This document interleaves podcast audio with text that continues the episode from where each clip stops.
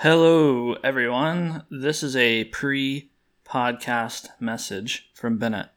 And I can already tell what you're thinking. If I'm giving a pre podcast message, there's probably bad news. And I can't tell you that you're wrong. There's bad news. So, uh, Daniel and I just got finished recording an episode, and this was another walkabout episode on my part. So I was walking around outside. Unbeknownst to me, and I know uh, believe me, I'm more annoyed than you are. Last time there was an audio issue where the gain, it was like this auto gain feature, so the volume was all over the place and it was a headache. Well, this time I turned that feature off and I had the gain constant. And I tested it and it worked and it was great. And we started the podcast, but now there was some kind of weird popping noise continually happening. It was like lightning was striking the microphone continuously my audio on my end is just garbage, total garbage. You can't even really hear my voice. So, needless to say, this was very frustrating for me. Um, but it was a great podcast, I thought anyway. Uh, Daniel's audio recorded it on his mic fine, so we have his half. My half is garbage. I don't want to throw this episode out totally, so I'm gonna do something kind of weird with this one, uh, and you know maybe it can be its own funny thing that I hope never happens again. But here's what I'm going to do to try to salvage this. Uh, I'm going to try to listen to Daniel's half of the audio and re record my half of the audio, which I know is preposterous because it's not, it kind of defeats the whole point of third space, which is to be in the same, you know, this new conversational space where conversation is happening fluidly. And here I am not even talking to a person live, it's not an ideal solution. That's the best I got, unless you want to hear lightning strikes for an hour and 45 minutes, which I don't think you do. So, uh, since I just had the conversation, I remember how it went. You know, it is me. I am giving my reaction. I'm remembering what we talked about a little bit. It's going to be strange, but uh, you'll you. I hope that it's still entertaining. This is the only thing I can think of to, to salvage the episode. So not ideal we'll have to do another episode uh, in another couple of weeks, and um, maybe I'll ditch the walkabout podcast idea and stick with the mic that I know works. Really annoyed about it. Apologize that this one's got to be a strange podcast, but maybe the silver lining is that uh, it can be entertaining in its own way, and you can laugh at me trying to act as myself, and I'm, I'm no actor. But if I can pull off any role, it's the role of me. So, without further ado, I will let Daniel and m- some weird future version of me kick it off. It's the podcast. No, wait, stop. Hold on. Stop. I thought we went through this. I just well, I you did stop me last time. Um, I, I you know I just think I haven't given you the perfect one yet. Oh, okay. Well, I assume this time you prepared. You made some preparation. You know what? Going to give I'll, a stellar performance. You know what? It, maybe maybe you have a point, and I should prepare a little more. So so when I do lead with a little jingle, you just believe in me, and it'll be really good. But, well, but I'm not I, gonna I'm not gonna tell you this one's gonna be good. But well, I started I, with like it's the podcast instead of third space, and that's so, true. Yeah, you know, could have gone somewhere. My yeah. my thought was that eventually it will go somewhere. We'll land like organically on a jingle, and it'll just be something we use. But, you know, no such luck so far. Well, I do believe in you. I have faith that you'll do it in the future. Um, so yeah. one day we'll get there. Uh, I mean, our closing jingle is already just about perfect. So uh, we've got that one down at the very least. Um, it needs we need something to other than hello. Good day, sir. How are you? How are Fine you? Weather we're having. Hello. Salutations. You know. I do have two two random small things on my mind. They're disparate things. They have nothing to do with each other. Okay. Um, and I just wanted to ask you: Have you been getting an inordinate amount of um, spam calls or texts, mm. or you know, for the because of the approaching election, presumably? I mean, I don't answer them, but the texts and even like surveys and things that I'm getting are just off the charts. I'm talking seven or eight a day of spam phone calls. Uh, text maybe once a day on average because you know will, not every day but some days i'll get two or three right. and i was just wondering if you've had this experience um yeah i have been getting uh a few more texts and calls than normal. Um, although I will say it's been mostly uh, it was back more in September, towards the end of September and beginning of October. Um, I was getting more uh, calls, spam calls, um, and then a few texts, political texts. The spam calls you know, I, I never answer those. I never answer them too. Why do you think people have dis- different approaches? Some will like maybe play a prank on them. Some will call like and then say, "Put me on the do not call list." Is that even a thing? It feels like it's an urban legend. Like they have to. If you tell, it's like if you ask a cop if they're a cop, they have to say yes. You know, these sorts of things that are like, is this real or is this just something people say? It's real. The do not the call do list. not call list. Yeah, it's a You real know, if you- thing. It's a real thing, and uh, but I think it's like a federal. It just reminds me of. Michael Scott's bankruptcy. I declare bankruptcy. Like I'm sure you can get placed on a do not call list, but it probably involves something more than telling the the marketer or whoever's calling you, like, put me on that list right now. Yeah. Right now, I tell you. Yeah, it, you don't tell the marketer. That's for sure. I Um, declare do not call. Weird.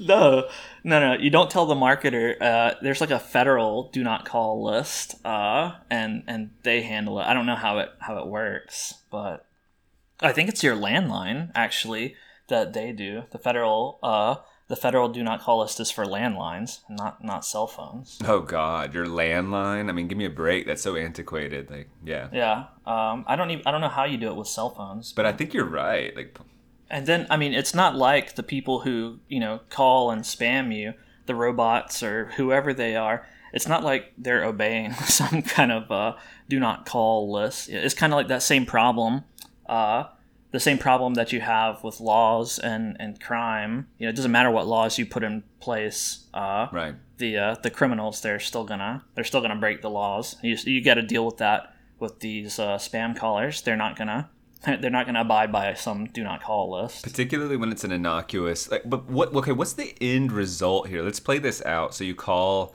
people they answer and then what is this to get their information? Say i need your credit card information and Well- one in 10,000 does it but hey at the end of the day you're getting four or five you know credit card information Right. or social security numbers or whatever. Like what's happening with these calls?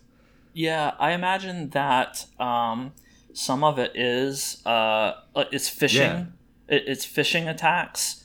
Uh, people trying to get information, but a lot of times when I get the calls, it's just dead silence. It's silence on the other end, and it's nothing. And so, like, I don't understand what what's happening when there's just dead silence on the other end of the call. Uh, like, what's going on there? Although I will tell you, I have a theory about that. I don't really understand exactly what's going on, so I could be totally wrong about this. But you know, a lot of times, uh, you know, sometimes you'll get a spam call, and the number will be a number that that you recognize. Uh, at the very least, it'll be from your area code or something. But it's a number that you recognize, and I wonder if what's what's happening when you get the dead silence calls, if there's not some kind of technical voodoo going on where where they're trying to like they call you and then when you answer they they use whatever connection is going on there and they use that connection to then spam someone else with with your number so that i don't know so that they think that it's you or something i don't uh, i don't know if that's really what's going on or not Okay, so I've never had it say like Bennett is calling and it not be you, but I've had it be a number that say resembles mine and is changed by one or two or just reversed. So they're maybe they they've done some data on you're more likely to answer it if it looks recognizable, right? Like, ooh, that looks familiar to me. Maybe I should answer it. So, Well, yeah, that's why I was saying maybe there's some kind of technical voodoo going on where I don't know they're like they're spoofing your number like they they have to call you first to like grab your number somehow and then they use that to spoof when they call someone else oh, and that's how they do it that's So- interesting. I suspect it's just they're trying to sell live numbers to some Mm-hmm. other agency, so they're data mining. And so if you answer, then it, you're recognized as being a real phone number, and they Yeah. just say, okay, yeah there's probably some i mean there's probably some utility in making a database yeah. Um and storing that stuff so And that's also the confusing part. Who the susceptible like audience for that or target audience would be? You know, I, I assume old people or misinformed people. I don't know, Right. but it just makes me sad for the people falling for these. Or Yeah. the, uh, the there's a popular one about how you're on your there's a warrant out for your arrest, or or that the um, Yeah. the FBI. I mean, there's some intense ones out there. That Yeah, I I, guess are, I, I always get the ones that are uh, car warranties. They try to get you a car warranty or selling some kind of cruise trip or something. Those those are the only ones I've ever heard, uh, and only because they leave a voicemail, even though even though they're robots. Oh, was, and also the FBI. Like I've gotten some intense ones about the FBI. It has a warrant out for your arrest. Yeah, that sort of stuff. Or at least I I know people who have. I don't answer them anymore, so I don't. I just don't know. Um, you know, my girlfriend has the approach of answering and like telling do not do not call. I suspect that might make it worse. I just don't. I mean, none of it works, and so it's Well, more yeah. about like what what what gives you the most peace of mind. If it makes you feel good to sort of scold them, then you know go right ahead. But like for me, it's just I don't I don't know. I just get annoyed and click ignore. So Well, I mean, most of the time for me, they're just robots. Uh, I mean, do you ever do you ever get actual people spam calling you? I mean, it's just robots for me. um, I think that there's I I think it's mix, a mixed bag. I do think the real people will will really? be on the other end. But I don't, I don't know enough. I haven't answered in long enough to, to have any data for you. Mm, yeah. So- Uh, When they're in person, when it's a real person, it's usually like a phishing attack, phishing ph, um, and they're trying to get your information.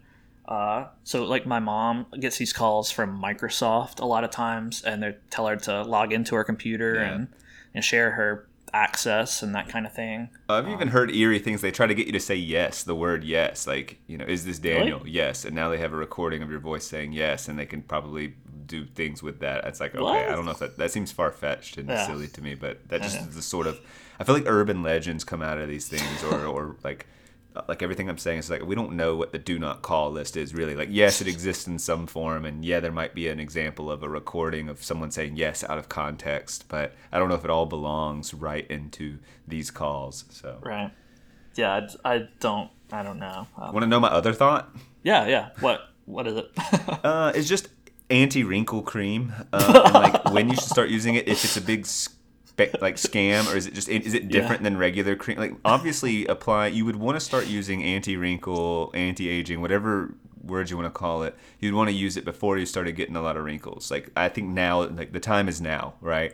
Um, and I do think I believe, and I, I I think it'd be silly to say oh it's completely ineffective, but over 30 years, someone who has and someone who hasn't, who lived in a similar place, similar age, n- and presumably would age similarly, maybe they're brothers or something, would be a good case study. But like moisture on the skin, some sort of lotion is going to be decent for, you know, over a long time about cracking and stuff. So, but what about anti wrinkle, like f- special formulas? Is that BS? Is it, is there something to do with like, yeah. is it colla- collagen? No, that's probably not it. Whatever. No, yeah, But yeah. That like- is it. It is collagen. like, That's right. so is it what I just like your your scientific take Right. on this and whether it's largely Yeah. exaggerated, which almost certainly right, but like is there some minimal effect over a long time?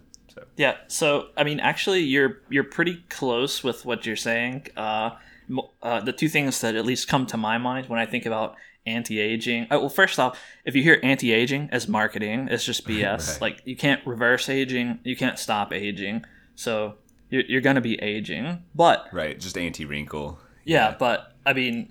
Uh, Once you have the wrinkles, and it's not like you're gonna get any cream to get wrinkle rid of them. prevention could be a thing. So Well, yeah. but that's what I'm saying. Like, there's there, there are two things that that that come to mind. Um, you know, as far as what these creams do and why they're actually useful, and and that's the, the first is what you mentioned, moisturizing. So you know, you put this moisturizer on your skin, uh, it keeps it from getting dry and cracked.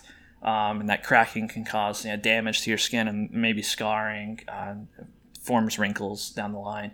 You look aged and leathery, um, that leathery skin. And then um, you know, the, the second thing is actually sun protection, sunscreen. So a lot of um, right. uh, a, a lot of this stuff has SPF, low level SPF in it to protect your skin from the UV rays, and UV rays do actually contribute a lot to, to, to aging.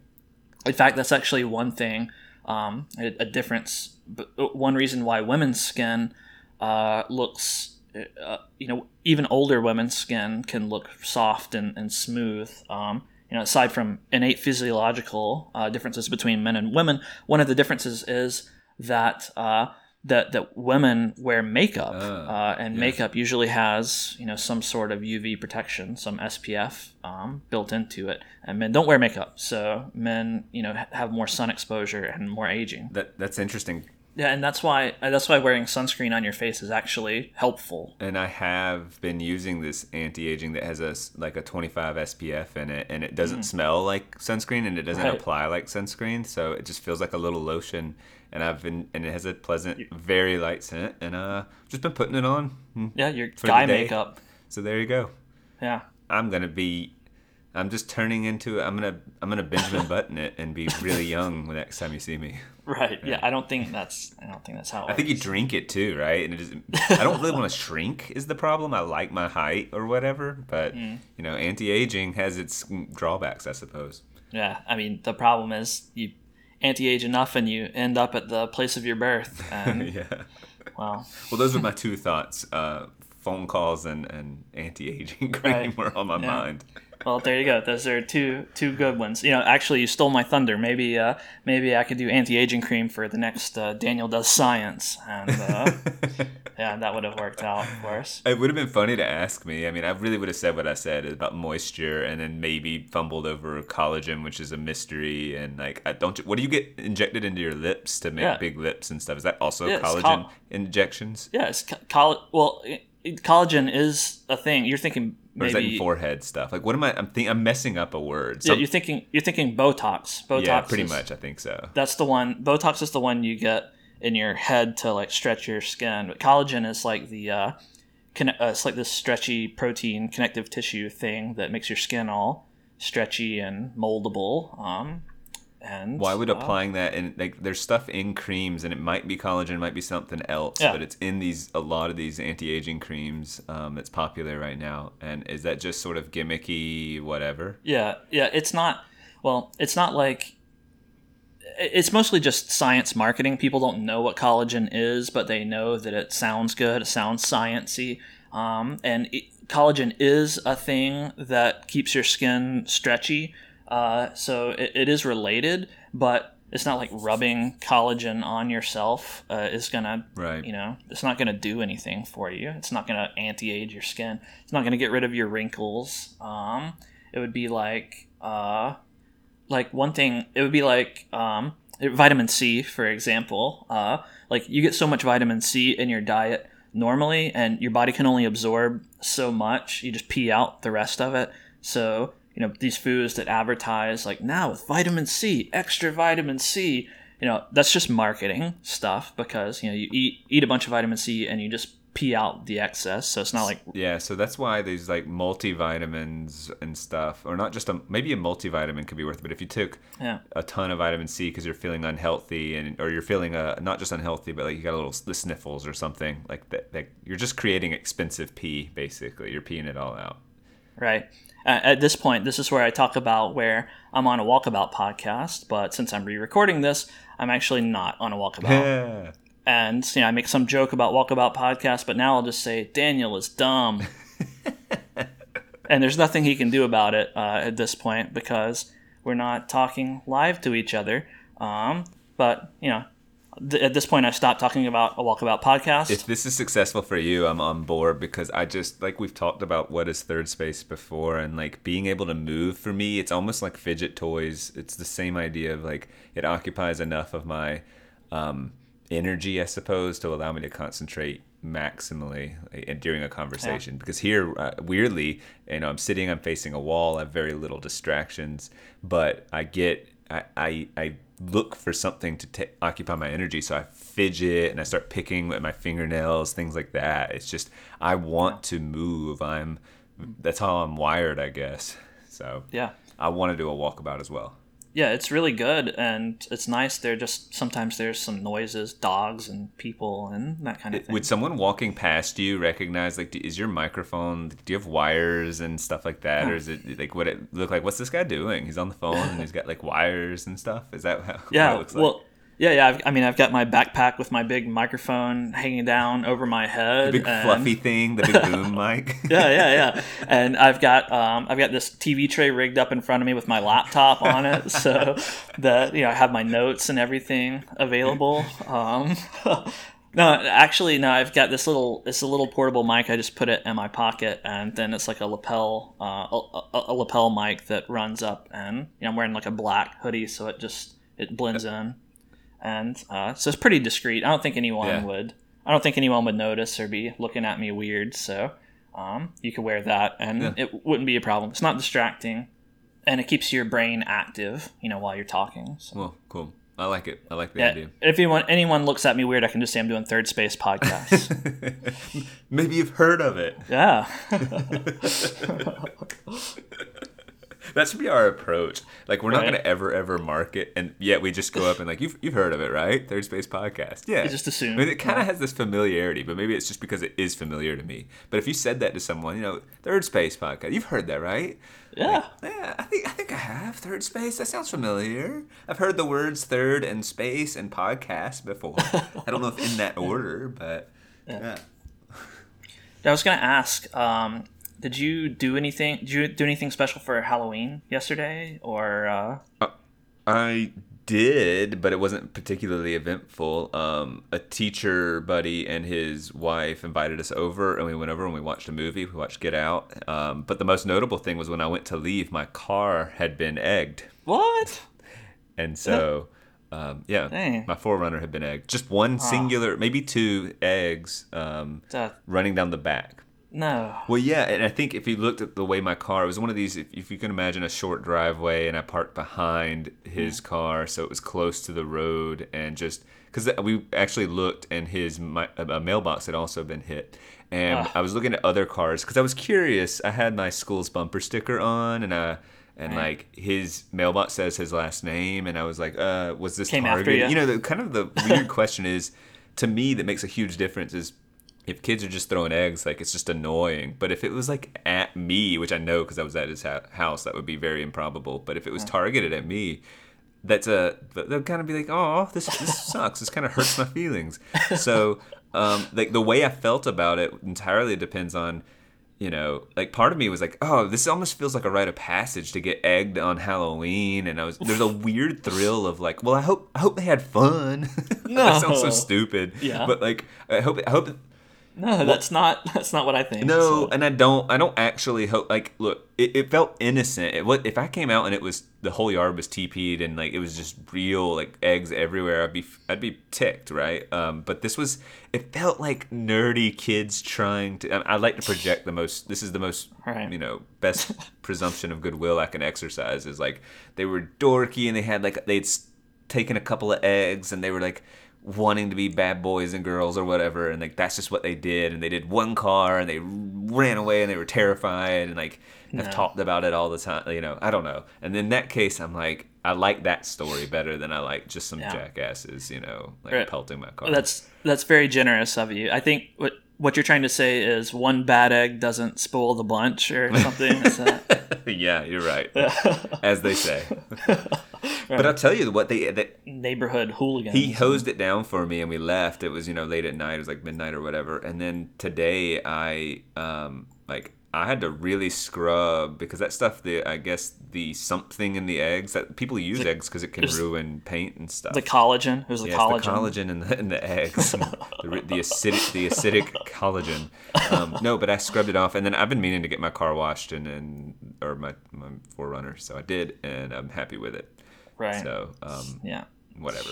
I mean, it's not a big deal other than, hey, I got egged and that felt weird. I went through a range of emotions. Like, is this personal and or is this just They were coming for you. because no, that, that that was my number one question. If I got egged because someone like didn't like me, that would hurt more than just being egged by random passer passerbyers, passerbyers, passersby. Yeah. passersby, passerbyers. I mean, it would. I I understand what you mean. Like being targeted directly. I guess that would be more uh, more upsetting than just a random act of egging. Uh, just these random kids throwing stuff around, being being chosen to have an egg thrown at you. I guess so. There's something a little horrifying about random act too. Well, I guess the the bad thing about the random the random egging is that you have no one to get revenge against. And if someone's targeting you, um, then you at least you can track them down and go after them. Yeah, have a really and, th- you can take your re- revenge out. You can throw some eggs back at them, and and then you know now you're on top. You're so- right. I was just thinking the other day, I really could use a good feud in my life. I've had a lot of peace for a while. My life's stable. I'd like to Yeah. up in that, have, have a nice, uh, vengeful feud that really consumes me. And so Yeah. this opportunity has now presented itself, but it feels wasted because, yeah, I have this directionless energy. So I think I'm just going to pay it forward, you know? Like, I think I'm just going to go buy some eggs tonight and see what we do. yeah, go take it out. Take it out on them, and that's uh, you know, that, I think that's the, the the right thing to do. That's the only thing, the only choice at your disposal here. Uh, get some justice, right? Egg justice. Are you are you suggesting that I should if since something bad happened to me or you know maybe not even you know I, I should just take it out on others dis, in a destructive manner that should be my and, I- and I can make it like a political statement right like this is like this is a healthy Yeah. exercising of my rights like I ha- I was wronged Yeah, you and so now you know, you're it's your right to you know get eggs and go throw eggs at some other people or worse than eggs. I don't know. And That's what they say to make uh, make hay while the sun shines. I yeah think make that's hay while the sun shines take it don't let a good tragedy go to waste Yeah, I've heard that. you I've know heard the that one. tragedy of my egg one Is egg one man's egg you know I should really is another treasure. know, something. Yeah. Okay. Something. Anyway. What'd you do for Halloween? I, I didn't. Yeah, I had a boring. I had a boring Halloween. I didn't. I didn't really do anything. I didn't. Uh, I didn't bring up that topic to talk about my uh, my Halloween. I was just wanting to see what you did. Yeah, I'm I'm real boring when it comes to Halloween. I don't. I don't like dressing up. I don't like trick or treating. I don't eat a lot of candy. You know, that's it's not the holiday for me. It's a lot of people's favorites, but not for not really. Is me. there no thrill in horror for you? And now that I think about it, I've, we've been friends a long time, and you know I'm a fan of horror to some degree, and you clearly aren't because you've never matched that or discussed that with me. But like, Right. why? Why? because well Is it- it's it's because yeah, I, I just don't get scared from horror movies and that's the thing Why? well it's just I, I think maybe the problem is i just i can't suspend my disbelief enough to to to get to, to, to be afraid when i'm watching a horror movie and that's the whole point of a horror movie is to feel that emotion to feel that fear. And for whatever reason i just i'm always aware that it's a movie. And so it's not like you know that that's what a horror movie has going for it. It's not like horror movies have you know high you know, good actors and high budgets. Uh, that just doesn't you know that's not what it's there for. It's not like they have you know really strong stories. So like when you take away that fear um, th- there's just not much left to it so it just ends up kind of a boring sort of thing uh, So yeah, if you can't be scared, then yeah then it's not there's no point I get it. You're so brave and courageous, Yeah. and you're just so Yeah, that's right. Yeah, it's just me being better. Um, yeah, I'm too courageous. I'm just too courageous to enjoy Yeah, horror you're movies. just too so- brave. You're just yeah. too- But I will say that you know I don't like regular horror movies, but what I do get a kick out of, and you're well aware of this, is you know I do. What some of my favorite horror movies are B movie horror movies. Uh, yeah. and those those are great because um, the the fear part isn't really it, it's irrelevant in a way. It's it's the failure to to inspire Well, the that's why fear. it is relevant. Like they are, they think they're achieving something horrific and, Yeah, and right. terrifying, and how far that is from the truth is such a, a joy to, to laugh at. yeah, that's the that's that's the best part is when uh, they, they they think they're gonna scare you. Um, and then it falls totally flat, and that's the that's the best part. That makes it enjoyable to laugh at. Um, but there's just no way that they're gonna instill any legitimate sense of fear. Um, and that's I don't know. That's why horror movies. I've just never never done it for me. Right. So um, Yeah, that's fair. The, the one of the reasons that they are so prolific or, or ever present or whatever is they're cheap to make, right? Like Yeah. you, don't need a vast like fantasy setting or a big budget. You just take a dark closed space, Fake some eerie blood. images, Yeah. and I mean, yeah, like a good old slasher film. You, it, it, don't even need good actors. You know. and so, that's the problem, though, is that it's plagued with. There's you are right in your criticism. If I were to just select any genre and I had to take a random movie, horror would be last on my list because the probability of getting a bad one is higher than probably any other genre. And bad enough, like you said, like okay, like a lot of horror deals with sound to create that mood, and so we've gotten very good like good sound for cheap now, Mm, and so a good any horror movie is going to have pretty eerie, just gross sounds or or noises or creepy things, even if it's a failure on all other fronts. So it's going to be Right. just good enough to be meh and not be like the enjoyment of the B movie that we enjoy. So like, yeah, it's the worst case scenarios. You just have these half-assed movies that Yeah. you know especially when if you don't do it well it can feel so gratuitous with the murdering and the gore and stuff. And you're right there's there's a lot that can go wrong and they're so easy to make that there's plenty out there of just mediocre horror. So i'm with you. And and like you said it's not very scary for you so it's not cathartic. It's not a thrill that it's not a safe thrill because that's what I think the appeal of horror is is that you get to go have an intense experience that's not or that's safely within the confines of like your home or, or Right. you know the movie Yeah. theater or whatever. Well, I don't have anything. I don't have anything innately against horror movies. You know, it's not like I have some huge disdain for horror movies. Like, for example, like like I do with like rap or something. Um, so it's not like I, I hate horror movies or people who like horror movies. It's just you know, it's not I think not you- for me. Um, but uh, uh, I mean, it's possible that you know you could have some kind of uh, horror movie with a better story or a psychological thriller or some niche kind of horror that might be more appealing to me. I mean, I don't know. It's possible, but I uh, root for horror movies because when you have all these tentpole, big, gigantic blockbuster films that Yeah. you know can't be risky, and then you have on the opposite end cheap horror that like needs to stand out from the bunch because you're either just going to appeal to and make that your safe, stupid horror movie that I'm never going to watch, or you take a risk and you do something unusual and it doesn't cost a lot of money. So there's just room for creativity and risk taking in horror movies. So that's why I sort of like that's probably where I'm drawn to it. Just like take a risk. You don't have to. Uh, you don't have Right. to tell this sort of love story or cheesy stuff that gets folded into so many movies now. You just got to be scary, and there's a lot of different ways to be scary. So I like to see the different interpretations of, of horror out there. So I just like it. And I mean, it's not like I wouldn't be willing to give horror a shot, you know, forever. Um, yeah, maybe if there was something more appealing or, or niche or risky, like you say, I might pull out uh, pull out the old VHS tape and put it in. And, yeah, uh, the, old vi- video tapes. Vig- Vigitapes, and I, I might give that a shot, but uh, you know, most of the time it's just probably probably Yeah, not going to happen. Fair so, enough. yeah. I'm not gonna win you over. No.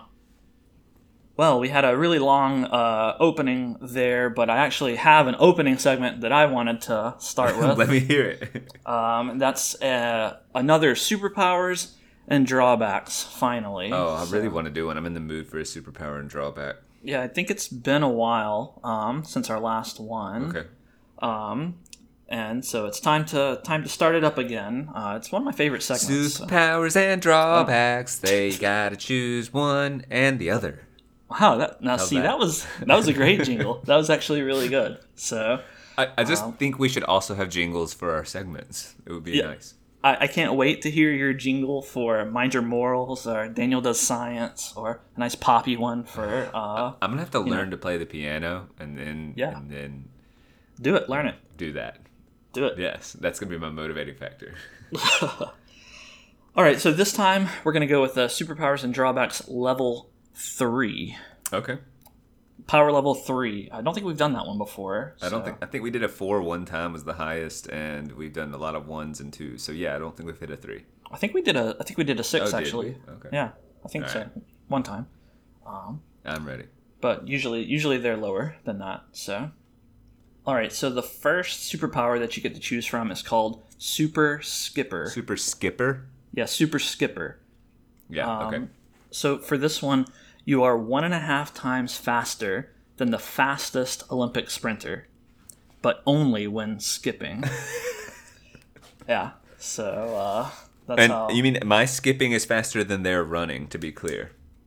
Yes, yeah, the fastest speed that the fastest uh, Olympic sprinter can run, you can skip one and a half times faster than that speed, but you have to be Pretty cool. skipping.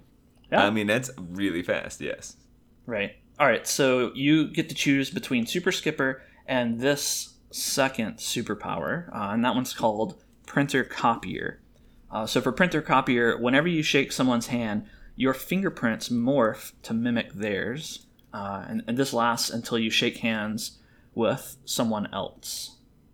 I guess that'd be useful if I were criminally inclined. Yes, uh, and also uh, you can get your original fingerprints back um, by shaking hands with your feet. okay. So I don't know how I don't know if you call it shaking feet, shaking hands, shaking feet, uh, shake hand feet. I don't know. So. Shake feet, feet shake, feet shake. That sounds gross. A feet shake, feet shake as like a milkshake alternative. Anyway, yeah, no, got it. Printer copier. Yeah, so I mean, you don't. I mean, you don't have to be the bad guy. Your but, uh, ugh felt genuine there, like it like kind of caught you, and you went ugh. Like feet really shake, gross. feet That's shake. really Yeah, Uh, sounds like a bad, bad flavor. So, in order to get one of those two superpowers, you have to choose also one of these drawbacks. The first drawback is called weekly haunting. Uh, so, for this one, once a week at a random time, a spectral human form, only visible to you, appears nearby and watches you. So, it can't speak, can't hurt you, or affect anything in the physical realm. Um, but yeah, but its appearance changes. Sometimes it's a man, sometimes it's a woman, sometimes it's a child, uh, and these uh, these hauntings they last anywhere between thirty minutes and six hours. And how how the, their proximity to me is Uh, it could be it could be anything. It's just random. So they could, could be across the street, could be next on my couch, you know. yeah, you could you, know, you could be driving in your car and they could appear in the passenger seat. Um, you know, you could be at school and uh, you could look over into the bleachers far away and you can see you know this ghost or whatever staring at you there. And it Um, tends and it for and you said for an hour. yeah, well before How- a- any anywhere between thirty minutes and six hours. 30 minutes to 6 hours you don't know and it will once it's in that haunting process it follows you probably equidistance to when it appears so if it's across Yeah. the street it'll remain at, at street distance Yeah, yeah. Generally, um, generally you know the same. following you okay Yeah, something like and that. And it will not do anything other than be possibly quite intense on the creepy factor and i'm the only one that sees it yeah it can't it can't actually hurt you no one else can see it but it could be really creepy like it could be like a dead family member lesions or a child with its throat slit or you know gosh yeah okay it could be really creepy so. all right so the, uh, the the other drawback is called keep your friends close and your enemies far away uh so um for this one as they say Yeah, as they say, yeah, it's a common phrase. So for this one, uh, people who you dislike will smell absolutely awful to you. Uh, so the strength and disgustingness of this odor is proportional to how much you dislike them, okay uh, but the minimum is rotting garbage, uh, smellable, oh gosh smellable within five feet.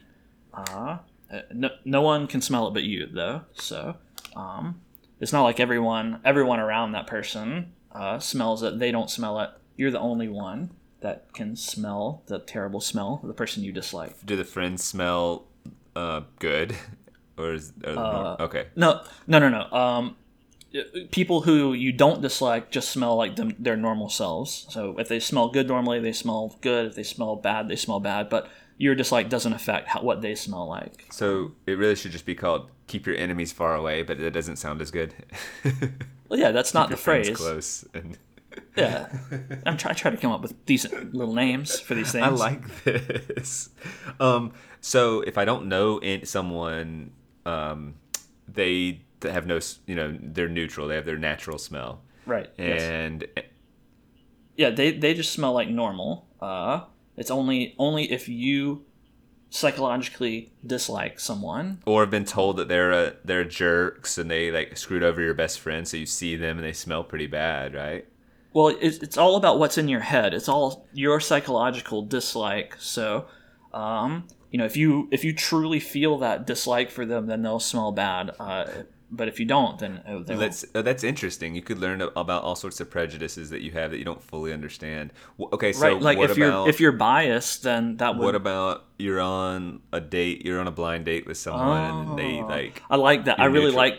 I like that one. Yeah, that's that's, interesting. what I'm saying. So they start like having a bad conversation, or you know, they're making points you don't agree with, or they tell a bad joke. I don't know, whatever. Or or the second they walk up, it could go wrong. It could go really wrong. So this is weird. So let's say people like like let's say some women are walking by you that you don't find particularly attractive, but like you don't care. They're not going to smell like garbage. But if that same woman now is your blind date and you're mm-hmm. supposed to sort of be determining your attraction, and you don't find them attractive, they're going to smell. Is that cor- a correct use of this pa- or drawback? Well, it's it's all about what's in your head. Like someone walking so, past you just doesn't you you don't feel anything toward them. Right. Yeah. So that's the point. Yeah. Exactly. So. But then all of a sudden they're like, "Oh, I'm your date," and you're like disappointed. Then they'd start smelling. Well, so so it all depends on your psychological state in your head. So you know if you actually feel dislike for someone, that's when they smell. If you're just disappointed with the situation and not them, then they may not smell. So in, in this blind date situation, it kind of it kind Good of point. it kind of shows something about what's inside your head. You know, if you're disappointed that maybe your date's not attractive or whatever, they won't necessarily smell it if you if you dislike the situation. But um, but maybe if you know you're you're not as good as you could be if you're giving in to your negative impulses some of that disappointment might may filter into the date and you may actually dislike them which would mean they would start to smell. I like that distinction because when you're on a date with someone and you don't like them you don't dislike them you just don't like them. And unless un, unless they start yes unless they start being a jerk or whatever it is that offends your sensibilities and then they start smelling. Right. So that's actually the really funny thing to me is that you you could be on a blind date and they not smell and then start they would start to smell and that, and that actually tells you something about the way you see and so them. that they would start. So this is interesting that th- th- they would start to smell, and I like this idea of them in the moment starting to smell. yeah, yeah, yeah. It's really funny, uh, and it would be terrible too, like at a dinner or something, and all of a sudden, it sounds like a movie that would be like, what was like a bad sitcom episode. There was some movie about like a guy saw the inner beauty. Oh, yeah, yeah, yeah. Uh, what was, was uh, it? That, Kevin James. It had Kevin yeah, James. Was it? He was in it. There, yeah, I think so. Wasn't yes, that, that, comedian that was you know really really popular for like a little Paul while. Blart. Like he, he got that Kurt. He was in Paul Blart, no, Mall Cop, King of Queens. Kevin James, unless Kevin James was in the movie, but this was this was wasn't it? Uh, this is gonna no, this is no. Was it Jack no, Black? Um, it was Jack Black. I'm gonna butcher that. It's not worth. It was Jack Black. Jack Black in Shallow Hal. That was the name, wasn't it? No, this is a Shallow Hal with that is it. And yeah, yeah, yeah. Uh, that was it with Jack really Black. Quickly. It's he they might be in. I'm pretty sure that was. They it. might be in the movie, but it's the the star is. um It's got to be Jack. I'm pretty sure it's Jack Black God. in that one. Oh, you are right. It's Jack Black. Gosh. Yeah, yeah. Yeah, he is Hal. I, well, who is this? I thought that was it. You are right. Yeah, I, I didn't ever actually see the movie, but. Um... Oh my gosh, I'm annoyed that I have a false memory of like I was a bet a lot of money. Anyway, so yeah, great effect. movie. I'm sure. I've never seen it either. But yeah, the smell, the smell thing. It sounds similar to that. And it could have a lot of funny or just goofy. This would be a PG-13 crappy comedy. S- Smell and Dan. It'd be called Smell and Dan. Smell and Dan. Smell and Dan. Weird. okay, so let me go back over this. So we got Super Skipper, so I can skip it at uh, almost superhuman speed, one and a half times the fastest person in the world, or yep. or Olympian, or whatever. Right, right. Um, printer copier, um, ha- shaking hands gives me their um, fingerprints. Yeah. Fingerprints. Weekly haunting is this eerie, you know, celestial figure or just a ghost basically haunts me for an, between 30 minutes and six hours once a week and right. does not harm me or curse me or give me bad luck or anything like that. Right. Um, and, and then people I don't like start smelling bad, and it's proportional to how much I, how strong my distaste for them is. And so something you'd have to weigh into that is like, yeah, that's right. Like, how often do you have to be around people you have a distaste for because that would affect you. Um, yep. It also rewards like someone who's friendly, just or like you know, kind of likes everybody. They they uh, are gonna have a more pleasant experience with this drawback. Right. Um, or they're gonna have less encounters about. You could you could cultivate. Uh, yeah, it could make um, you a um, better person. Yeah, cultivate a better a better a better bubble around yourself i guess you could say um, like you could you could work on your mental state to not dislike people yeah. Um, and then you wouldn't experience the drawback as much. That's an interesting outlook of how it could have a positive benefit that I learn to dislike people less in order to not have to deal with their smelliness. because right, right. like uh, the weekly haunting thing is interesting because I could see for some people this would be a 10 on the scale of 1 to 10, right? Like just yeah. no, I'm not ever ever doing that. But part of me is like you could put that at a 1. It's a visually unsettling thing that you can avoid and will not do anything to you. And yeah. it's not going to jump scare you and cause you to wreck. There's no risk. Like part of it me could. is like this. I mean, it could jump scare you. I mean, it could could cause a wreck. Yes. Oh, I guess when it okay. Like You're right. When it seat. appears, there's there's some ambiguity of of the appearance. Yeah. And I wish you could give me some clue, and I don't know if it's fair to ask. Like, how frequently will they be like? next to me because if it were random. every time next to yeah it's but but random is like how far away is far away you know that so it's the va- the, the well it's uniformly uniformly random so brush up yeah. on your uh, statistics yeah uniformly random does so but like and you don't know when it'll be and uh can we say that it's in waking hours typically though so no that, or, no or, not necessarily it could be you know, it could be the middle of the night or something. You could wake up and you know they would be watching you. That'd be kind of kind of creepy. So yeah, you can't. Right.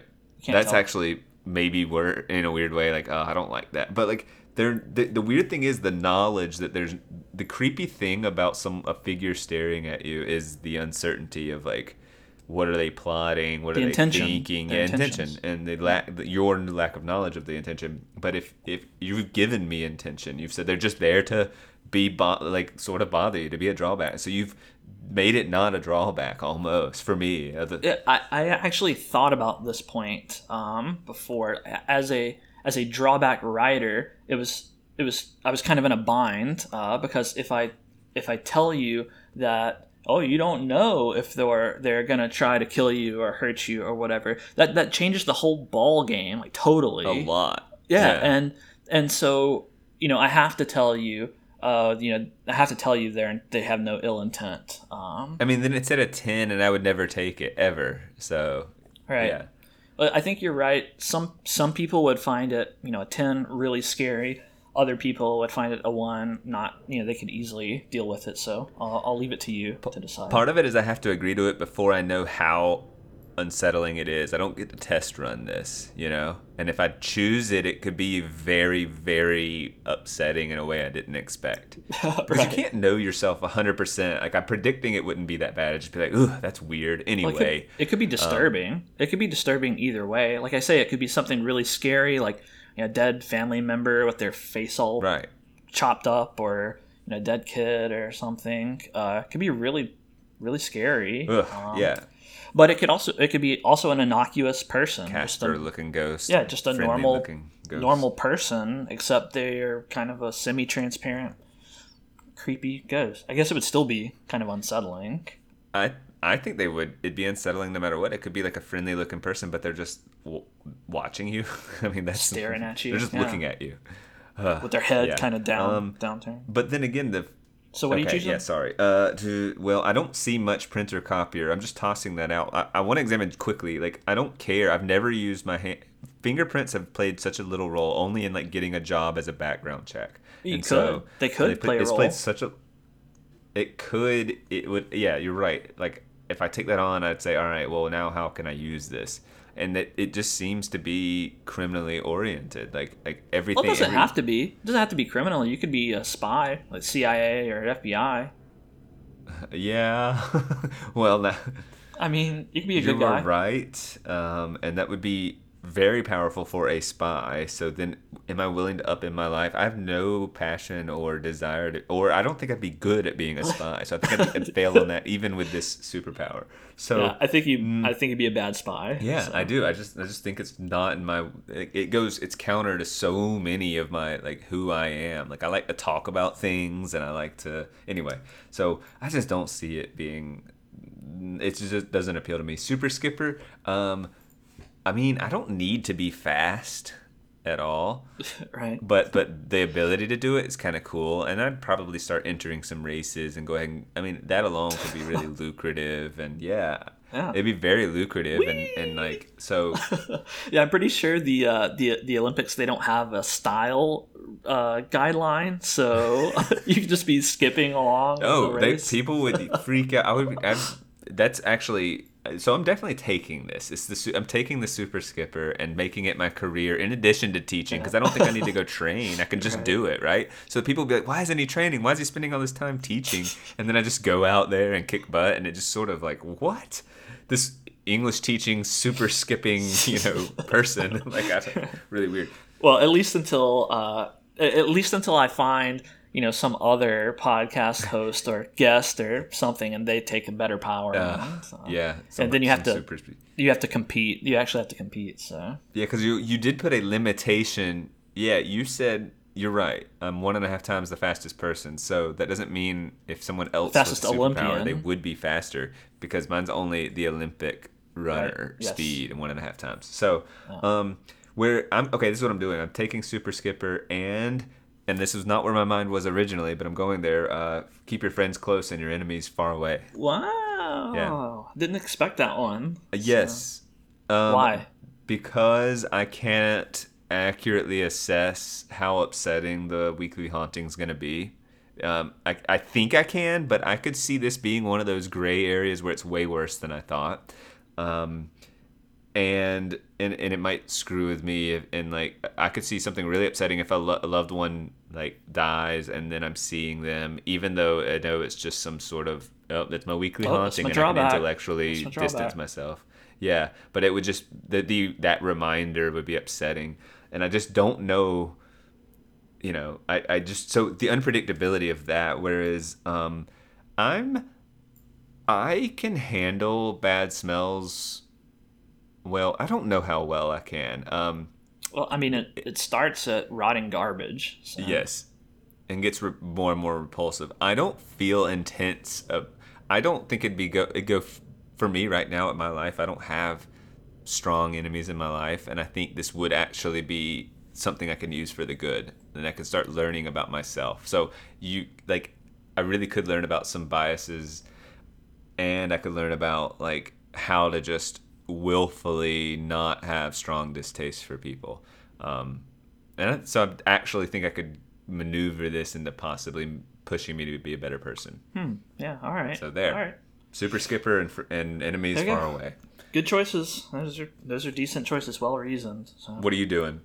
Um, I think I think I'm taking Super Skipper uh, as well, probably for the same the exact same reasons you listed. I mean, I don't I don't ever have to go fast. I don't really need to run fast, but I don't know. Sometimes you got to run, man. And you know, if I if I could super skip, then I could super skip while looking quite joyful. and uh, Can you picture a mugger? A mugger is like hand over your money and you skip away. Yeah. so right? funny. It'd be awesome. You make some headlines. You Uh, look happy while you're doing it. Yeah. Yeah. That's a great visual. But yeah, I don't know. I, I I think I'd have to make it my career, right? Like I don't think that's an opportunity you can pass up. Yeah, you just walk out there and do it once every four years, and like get all these deals and stuff. Like you don't like. Why wouldn't you do that? Yeah, uh, I mean the wacking, the, just the pure wackiness of it is going to get you headlines. Oh my god. It's so much attention. They'll make documentaries on you. So Right, you'll, you'll be real popular, the super skipping racer or whatever. So now, now for uh, printer copier, I think for for the same reasons you outlined, I I don't I don't think I take that. Um, I mean, if I was a person of questionable morals, maybe that would be a little bit more valuable. But yeah, I don't I don't want to be a spy. Uh, yeah, and so it's I just don't not think, that uh, thrilling because I don't want to do that. I think that's gonna lead to a life of misery, right? Right. Like I believe you Yeah. reap what you sow. If you start stealing, like I don't know. I think even if you, I can't bury that feeling. Even if I had success with the theft, I think it would plague me. yeah, So I just, you know, not gonna not gonna go well for me. right. I like the name. I like the name of it, but Yeah. yeah. Yeah, it's a good name. Um, and, and I think uh, I think I'm gonna take weekly haunting for my drawback. Uh, I just don't I don't think it would bother me that much, and for all the same reasons as horror movies. Um, like horror movies don't bother me. I don't get really scared by those images in a movie. If this is a similar apparition that's not gonna hurt me or harm me, like I don't, regardless of how creepy it is, I think I can. They're handle it. quiet, by the way. They don't just talk to you, but like even if they had like a, a gargling breath because they're slit throat, they're not just sitting there going, yeah, okay, No, no. No, it. they're quiet. Yeah. Yeah, they're quiet. Well, They can't say anything. I I want to say weekly haunting, but like I said, I I'm a little disappointed. But at least I know myself well enough to go. All right, there's a little too much gray area for me to be Yeah, comfortable just just, saying, too- "Oh yeah, it wouldn't bother me." Like it could, it could surprise me. Even though I, I think I'm in your camp that I'd be just fine. I just, just could too much of a me. too much of a scary. but not worth the risk, especially when I get enemies far away. Like I can deal with that. So on the flip side, uh, I think that um, the bad smells would be horrible. It would be a horrible plague for me because I'm really sensitive to bad smells. I also think I dislike more people than you do, uh, so that would be really bad. Um, but and also I don't want to take it because. Um, you know, I kind of think it's valuable to expose yourself to people you dislike sometimes. It helps you build resilience. Uh, and you know it lets you overcome that challenge and if they smelled so horrible i would just avoid people. I would avoid people i disliked and then i would never build up that resistance. Yeah, and like you know so basically i can i can tolerate the contorted visage of a dead ancestor but uh, i ain't putting up with no stinky people. That's just that's not for me. Well put. this is really funny. But I don't want to deal with stinky people. right yeah so you have something else you want to pitch to me? yes i have another topic to discuss a, uh, a very topical topic I like topical topics. Uh, yeah. So considering, um, you know, as at the time of this recording, election day is only a couple of days away. I want to talk to you about voting. Uh, and before you groan, I know I you're. feel like uh, groaning right now. Yeah. yeah, I I know you want to groan because um, there's all of this get out the vote crap. Everyone seems to be trying to motivate people into going out and voting. And obviously, there's nothing wrong with voting, but it, you know, I just have an instinctive resistance to being told what to do. I'd rather do things of my own volition. Anyway, I don't. I don't want to talk about voting um, with respect to this election. This conversation isn't meant to be about that. I want to talk about how the voting system could be improved. In, in past conversations, we've uh, we, we've talked about how uh, we could improve the prison system, for example, or the education system, or uh, the transportation system, and we imagine a brand new world in which we get to you know snap our fingers and design everything. And that's kind of what I want to do with voting. I think it could be interesting. Um, Sure. I voted the other day, and ever since it's kind of been on my mind a little bit. I've been thinking about the process and how it could be improved. And, you know, of course, on the news, it's all over people talking about voter fraud and deadlines. And, and it seems like at least some people think there's some way that voting could be improved. Well, really quick, just some clarifying questions. Yeah. Do you mean we're not talking about like electoral college stuff? We're talking about how to get um, people to vote for one of two or Well- vote for a candidate. I'll just say that. Yeah, I mean, uh, uh, I wanted to Not uh, not the election process and how the winner is decided, but you're talking about like the means to go vote. Right. Well, it's all kind of tied together. Um, you know, you can't, you can't. Once you start to get into one part of it, the logistics and engineering, you kind of end up talking about the rules anyway. But but I'm I'm a little bit more interested in the logistics and engineering, so we can start there and kind of see where it goes. Right. I don't want to rule any of it out.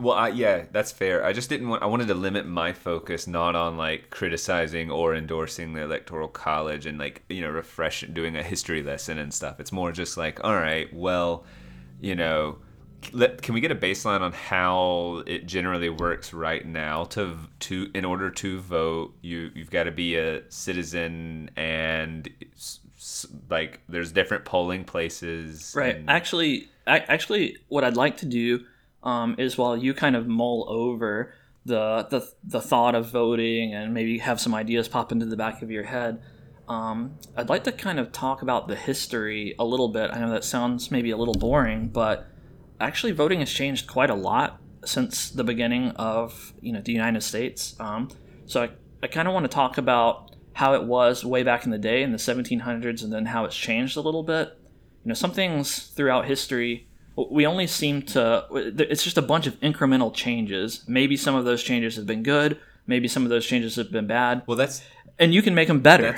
That's, that's why I'd like to examine some of these. So like, part of my my inclination is that like okay, if if you're a citizen and making it easy to vote, so you have several polling places that you go and vote, or you because it just seems a little bit sketchy to be able to do this over, over, say the internet even though it seems like if we could come up with a solution to be able to just log into the web the secure website you know? Right. Well if if i could if i could i'd like to kind of just go through how things have changed i would like to hear that yeah a little bit because actually the the the ideas that you're putting out the questions that you're asking the suggestions are actually some of the questions that i really want to kind of get into i think that's interesting so do you know way back in the day, uh, like in the 1700s when things started? Do you know how things worked? I really don't.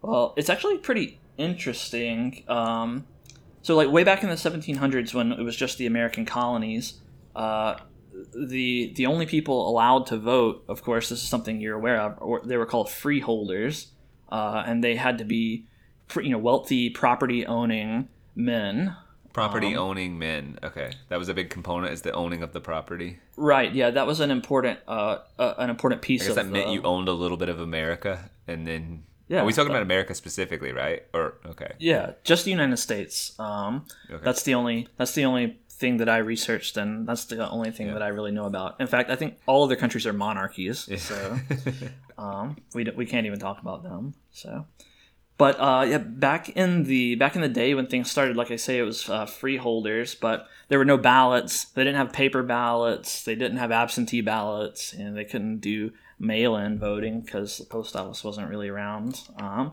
so the way it worked is they actually had to these people who could vote had to physically travel to their voting house, um, and it was all done publicly. So when they wanted to vote for someone, uh, the, the, the, people would go down the voter rolls and say, "Who do you vote for?" You stand up, call out who you're voting for, and then the candidate would, you know, stand up, bow, and thank you for your vote. This is nuts. Yeah, isn't it crazy? it's it's wild. Yeah, public. So public opinion and popularity, and I mean, this sounds like so. Yeah. Anyway, it sounds kind of cool the party component, but the, it's so ripe for being a popularity contest, right? Whoever can schmooze the most people and feel the tide shifting, whatever. Right. Well, I mean, that's the interesting thing about having having it all out in public. Uh, you know, I guess your opinions are a little bit more susceptible to groupthink. Uh, but on the flip side, it's more of an open discussion. Uh, and you know, back in the day, people weren't so divided. Everyone was a founder, basically, and so it was kind of a discussion of ideas. Sure. Um, but one other thing that I found really interesting, you talk about a party component. It really was like this big rambunctious party. There was a lot of alcohol. The candidates would actually supply alcohol to all of the voters. In, in, in, one famous instance, George Washington, he lost one election, and then he came back the next election with a whole bunch of booze and gave booze to all his uh, voters, and then he actually ended up winning that wow. election. So yeah, it's kind of crazy uh, the way things used to work. Um, and another thing that was really interesting is they, they actually explicitly did not like secret ballots. They thought that uh, secret ballots were cowardly. and you shouldn't use them. Is there something to that? Is there something cowardly about secret ballots? Hmm, maybe. Uh, I think that's something maybe we should uh, we should unpack um, after we go through the history of it. But if I could, I want to just walk through the rest of it because it won't take too long. So in the, in the 1800s, that's when the secret ballot kind of actually started coming along towards the end mm-hmm. of it. But uh, at, at, the beginning, when they started doing paper ballots, you actually had to bring your own ballot, uh, and you had to remember all the candidates, their names, how to spell it. If you didn't spell their name right, then your your vote got tossed out. Uh, so you had to be literate, which you know wasn't as common as it is today. Although today it's still somewhat uncommon. Um, but uh, eventually the uh, the candidates started providing their own ballots. Yeah.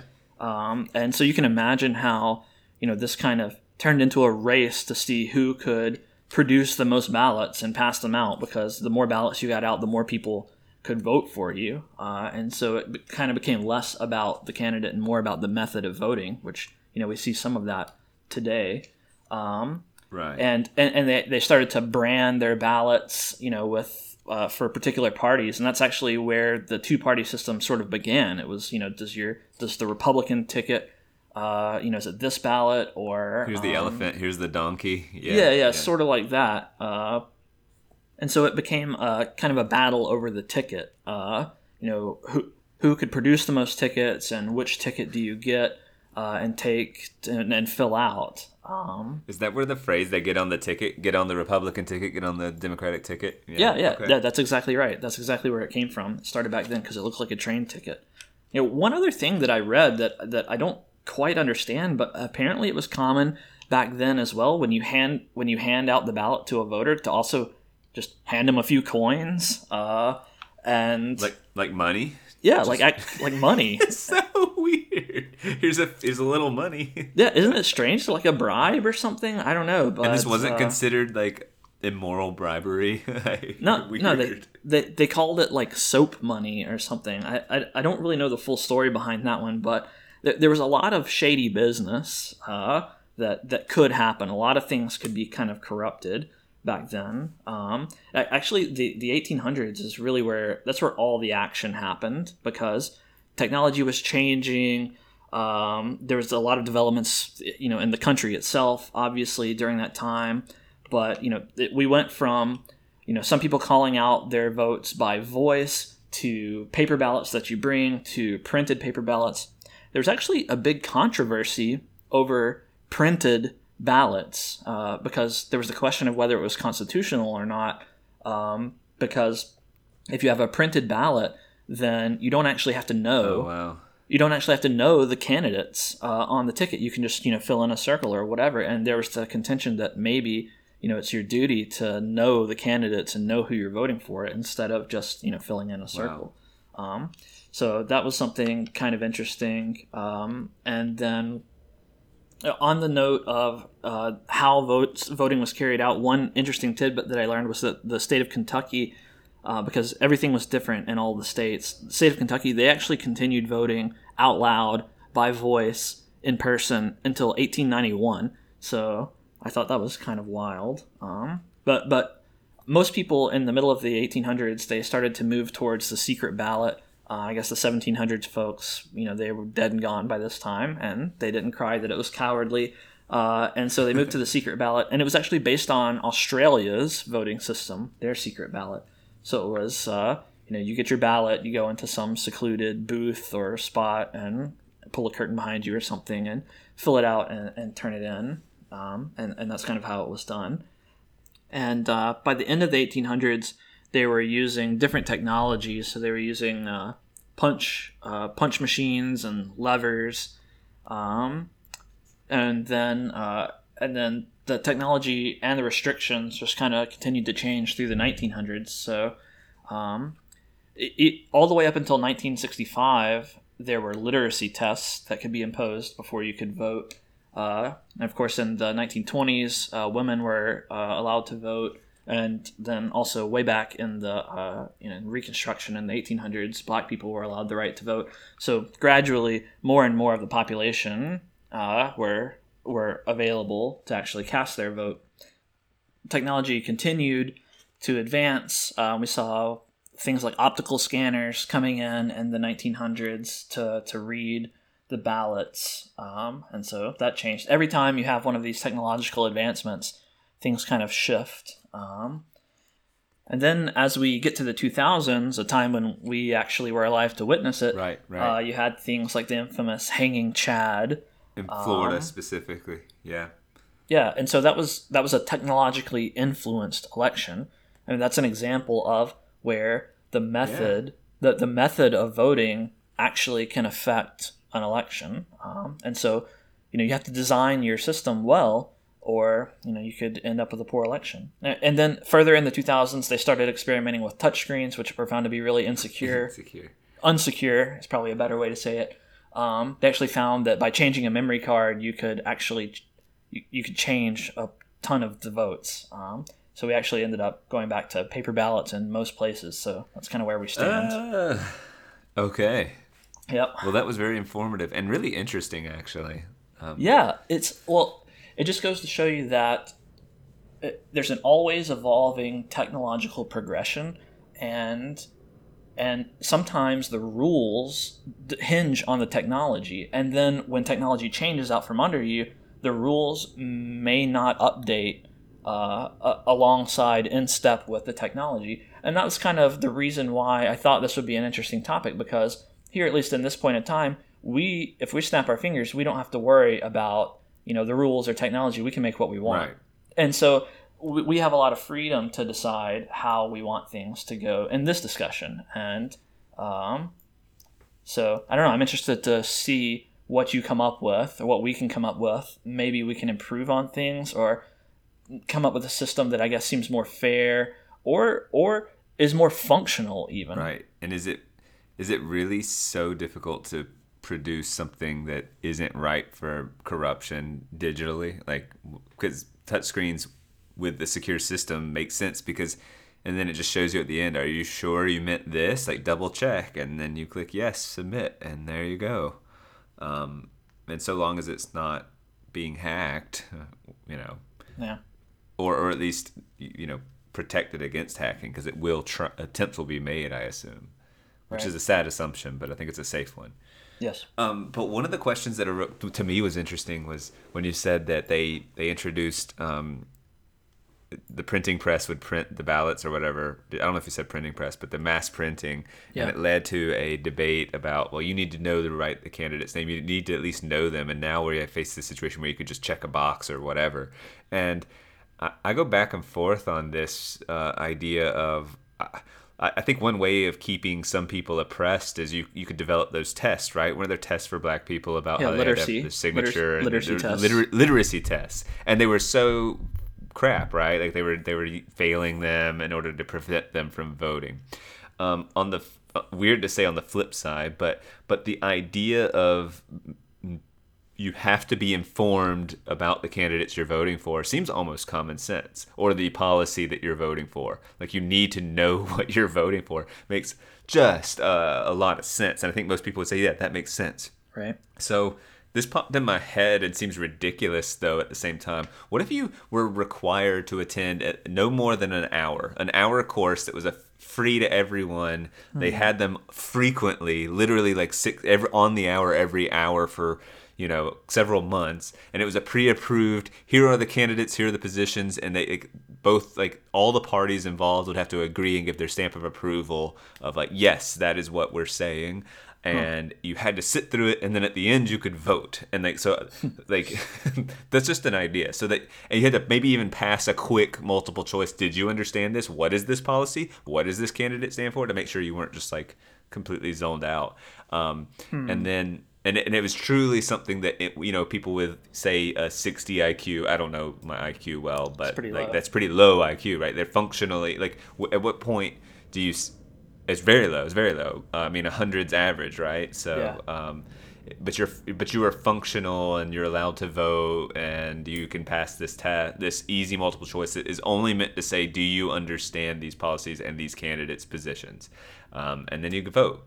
Hmm. Um, but like, is that a is that so obtrusive to demand that someone take a course to to be able to vote?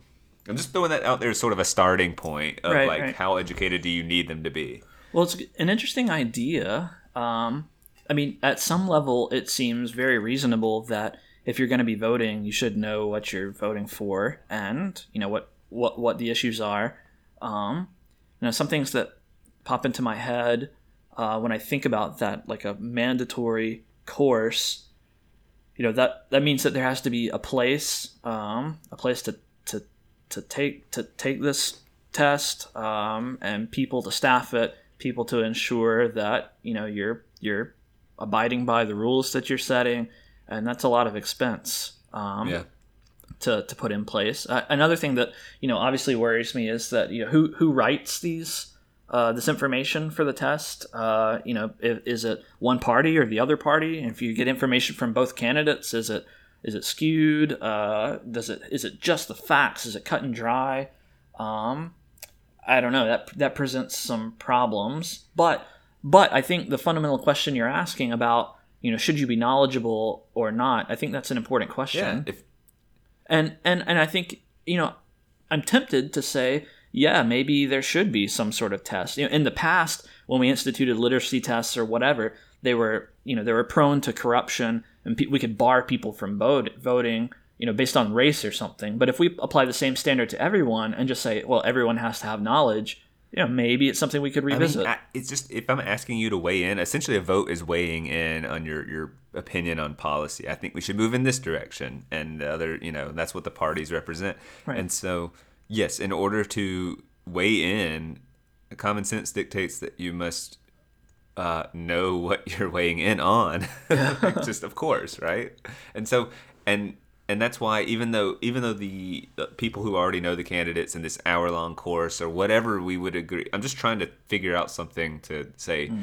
to ensure that at the bare minimum you are you have this amount of awareness and you don't get to opt out just because you campaigned for one of the teams or you don't get to opt out just because you donated uh, half a million dollars or whatever. Like you just got to do the course. Like it's what you do and you got to pass that test. Right. Um, and the test is essential is not in any way like like it would very it would very much work hard to be devoid of judgment. That you they actually mm-hmm. would take some submissions from the the campaigns right? Here's our belief system here's our policy and and then perhaps that's how it would be like you know they get they get their 50, every party gets 15 minutes to sort of lay out what they're doing or i don't know i don't know but i'm just saying yeah. like there you go like i mean the the one again like my concern with something like that is just that you're going to end up with two you know two commercials you're going to get two 15 minute commercials yeah. and another thing is is it okay for you know in one candidate's uh,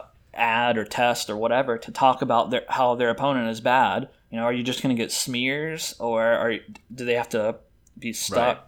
Do that? Are they only talking about their own positions, or what? Like, I kind of, I, I'm not sure it's even possible to do only a here are my stances when you know the the, the temptation is always so strong to say, oh my stance is not to do this. I will not raise your taxes, that kind of thing. It's it's even though you're saying something true and factual, you're you're taking a jab at your opponent in a way. Is that okay? Yeah, here's where it would get complicated. So let's say you let's say we said we're not allowed to you're not allowed to smear the other candidate. You're only allowed to talk about your position. Like let's okay. just say that was a rule, and you get to pit you get your 15 minutes that we're going to approve as long as it follows these guidelines. Right. The problem is their pitch is going to say something like let's let's say um uh a conservative would say like we are going to give your we're going to cut taxes.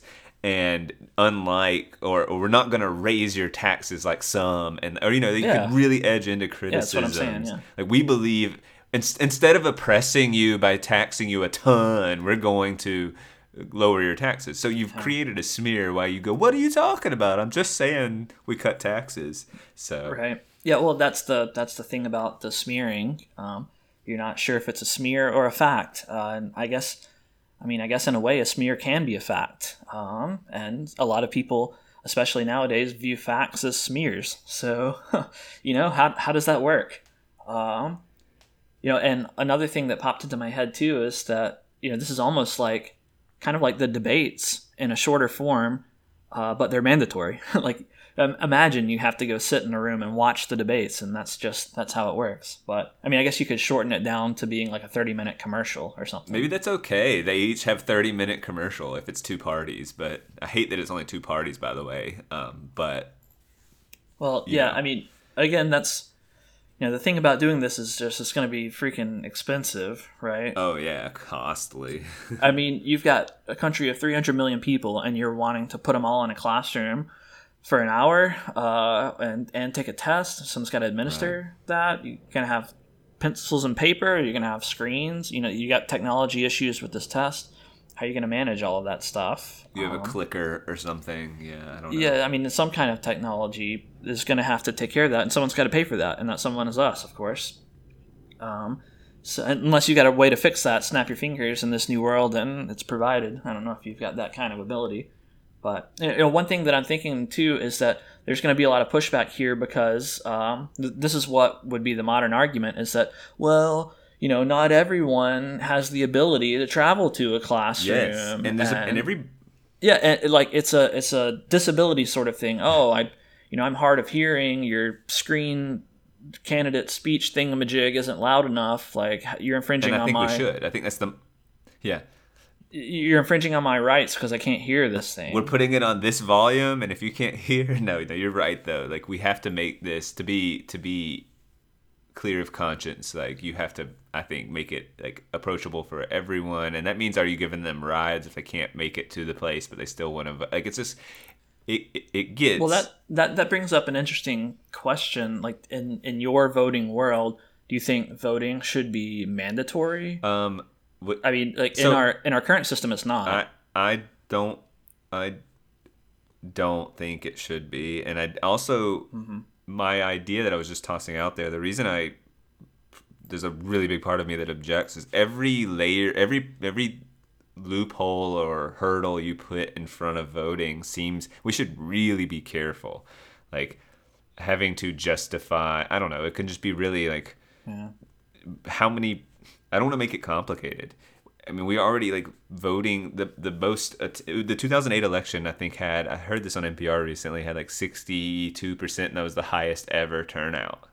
Wow. so I in- mean, in, in modern, modern in modern elections. So um that's not very high. That's kind of surprised me on the numbers i guess. And so um any if you now are making people take an hour long course yeah let's see what that ends up yeah, being that's So, that's gonna drop it. It's gonna drop that number. all right yeah, maybe for the best the people who care enough are the ones weighing in right. I mean, I guess that it's kind of a supply and demand sort of thing, right? Like if you, uh, if, if there's enough demand for things to change, then you'll you'll go to the course and you'll you'll do the time, so to and speak. so i um, where yeah, yeah and so i just i guess i get disappointed in the fragility of our all our humans like collectively. Whenever you say something it's like here are the million pro- problems with that.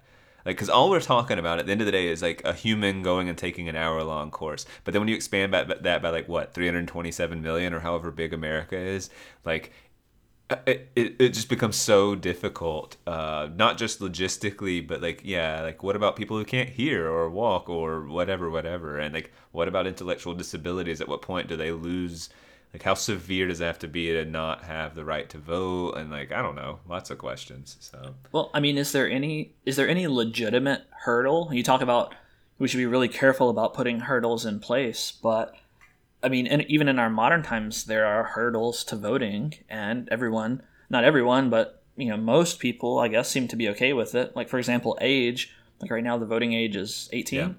and you know, if you're not eighteen, can't vote. Uh, like, is that the way? Is that where the number i should tend to think that's okay i mean it's arbitrary as as it's just super arbitrary in some ways um i do think l- let me ask you this: if if you have this knowledge course in place, is is a 15 year old who you know listens to this knowledge any less able than an 18 year old or a 40 year old uh, with the knowledge? Does that change things? I guess that's the the difficulty is that the younger you are, the more you're just going to probably mirror your parents, or at least not have figured yourself out. But that's such a philosophical statement. Figured yourself out.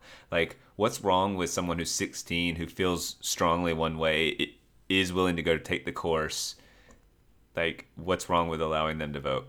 I mean, it seems to me there's kids that are politically conscious, conscious and are passionate about it, and they are way more deserving of voting than you know someone who just says, "Wait, who are we voting for again? Who who? What is my? Who, who do my people tell me to vote for? Okay, I'll go do that." You know, so Yeah. um, I actually don't mind the, the juvenile vote as much, I suppose. Like, yeah, it might be misguided if it maybe like I don't know how young though. How young do we get, and how are they ripe for? anyway, go ahead. Let me let me present a counterpoint to you know what you talk about. You, you know, you're for the juvenile vote as devil's advocate. Let me let me play this out. You know, when you're 18, or certainly when you're older, you have you you've experienced what being an American is. You know, you've experienced taxation, you've experienced you know representation, you've experienced how the policymakers have created law and policy based on you know your votes. The, the, the politicians that have gone into power, you've been taxed, you may have had a job, you understand your participation as a citizen. Um, Pretty convincing point. And when you're yeah when you're a kid when you're 15 or 16 all the policy that you've experienced is set by your parents. It's not set by policymakers in washington. It's set by your parents and that's all you know. So you have a limited experience. In a way you are less of a citizen uh, than when you're older because when you're older you've actually participated in in citizenship and you know a lot of aspects uh, that you know when you're a kid you don't even you don't even bother with and i say this you know, I've always been of the opinion that you don't have to be a member of a class or a group of people in order to understand the plight of that class or group of people. So even if you're a young kid, you, can you can understand what it's like to be, you know, a, an older American. So maybe if you have that knowledge, mm-hmm. Um, you're still able. But you know, at some point we have to set a line and say, okay, you you got to be this old to vote. Otherwise, we'll have you know young kids trying to say they understand. And you know, there's an argument to be made, I think, that maybe that line should be even higher than 18. I mean, think about it like the the way that education and experience have changed now. Kids like a college degree is the new high school degree. Uh, you know, a high school diploma is almost worthless now, and you have to have a college degree to do uh, to do anything, or so they say. Um, you have kids staying on their parents' insurance uh, a lot longer. You have uh, kids living at home, or even young adults living at home until their mid twenties or even later. How long? How much longer does it take to get life experience now than back in the day? You know, I, I think there's an argument to be made that maybe you should be even older than 18. What do you think about that? Or should it be like a sliding scale? If you're an experienced 16 year old, should you be able to vote? and if you're an inexperienced 30 year old you should not or... and it could change depending on culturally if kids were moving out of the home at 16 and getting their real job at 16 and that sort of stuff then we would be more inclined to say they should be voting at 16 because they're voting on policy that it, you know shapes who we are as as Americans or as whatever country. So so, so would you say that it, um, in your knowledge check and your knowledge test about the candidates and about policy and stuff would you also include in there some sort of background check or experience check or something so that if you're a 16 year old with a lot of life experience then if they were emancipated legally or something like that? Yeah maybe then they'd they be allowed to a real job? Uh, then they could vote. Like is that something you'd be okay with? I would yes anyone well so i think right now i would leave it at 18 because that's when they tend to you're legally an adult. Like like as a society, we have to kind of come up with an age, and we've arrived at 18, and mm-hmm. so that's why I'm with the assumption that 18 is a decent age to say they've become an adult now they're legally an adult then then you are it, it kind of serves all the purposes you were just alluding to like okay now they're working in the real world they're doing all this stuff i mean that's not perfect but i'm fine 18 just seems like a fine even in my my snap my fingers thing right now, I'm kind of gonna stick with 18 just for the sake of simplicity for a moment, right. and say like, okay, yeah, you got to be a certain age to vote. I can't just let you be eight years old, pass this test, and do this. even 12, even a, an informed, you know, 15 year old, they that, that's a real it can be an interesting age right the sort of i know it all and i'm never going to change and these are my beliefs and yeah, that's how yeah. it is and it's like well you haven't experienced what you're voting on. And so there's a need if you're going to weigh in, you should have some skin in the game so to speak like like you're being affected by this and yeah they are but only sort of tangentially or through their parents or whatever so all right so i'll ask yeah. um i mean age is one hurdle but there are other hurdles that we have or i mean i guess more specifically that we had in the past. You know back in the 1800s black people couldn't vote. You know earlier women couldn't vote either. Is that something you would change or? On race? No and not gender or any of that. I mean on citizenry like you should weigh in if you're a it, it, there's just common sense here and i'm not trying to sound even political just it's just like a voting body should be the like you have to say here who we are we are a body of people and so that body of people gets to vote. Like this is i'm talking very generally here like without being too political. It's just like this is it. This is like these are who these are who get to vote. It's the people who are members of our society. And like that there has to be some sort of official capacity. Like you could debate all day long about who like pathways to citizenry and making that simpler or whatever but i'm just talking about we well i mean couldn't the argument be made that you know if you're talking about the body of Americans uh, and you know if you're part of this body, then you deserve the right to vote. Like going back to the age thing, like isn't a isn't a teenager, a 15 year old or 16 year old, aren't they part of the body? And by that logic, shouldn't they be allowed to vote? Um, right, but again, they like their parents do get to vote because they're the ones sort of making the decisions for that household, and so if they could and should vote, I suppose. But the kids just haven't experienced the taxation or the policy or whatever. So it just like I think you just won me over with your argument that like well they they aren't they yeah they're not operating in the system yet. They're like being conditioned to operate in the system, and and in, in some real ways they are right. They're in the educational system, blah blah blah. But but yeah, I think um, you know I, I think I think that's actually my real position. I think I agree Yeah, with that. yeah. You know, a lot of times I'm doing devil's advocate, but I think I convinced myself with that one. uh, so you bring up something interesting. You, know, you mentioned uh, kids being part of a household. And I was thinking about this. You know, back in the day in the 1700s, you know, I mentioned the freeholders. They had to have property in order in order to vote. Uh, and I wonder if, in a way, they aren't the representatives of their household. Uh, like, you know, they have their wife and their kids and, you know, their slaves back then and everything. But they were the only ones that could vote. But in a way, they were the one, they were lending the vote of their right, so household. what's the difference?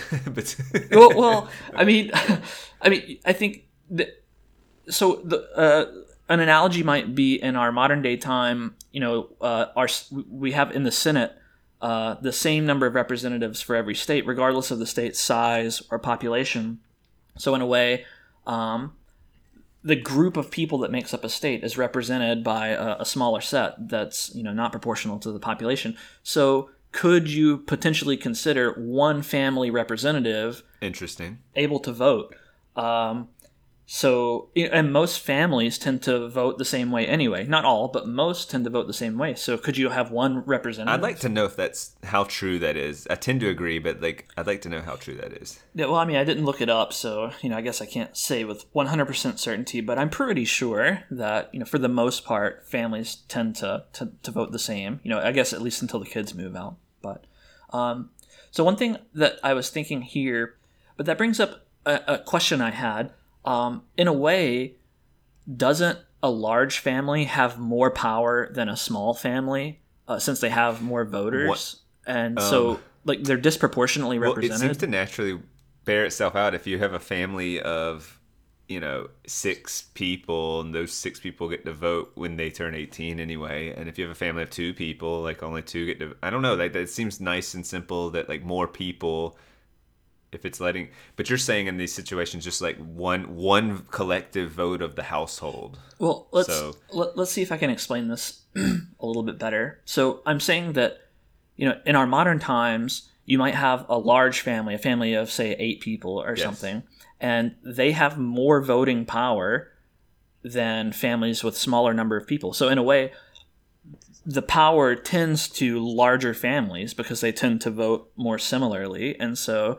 You know, if we if we had a representative by family, Well, why is that disproportionate? I don't get, it sounds proportionate. They have more voters, so more, Well, it's, it is Right, dis- but- it, it is disproportionate. There's the you pro- a family of eight has two times as many people as a family of four. I mean, it is a proportion. It's proportional, but I mean disproportionate.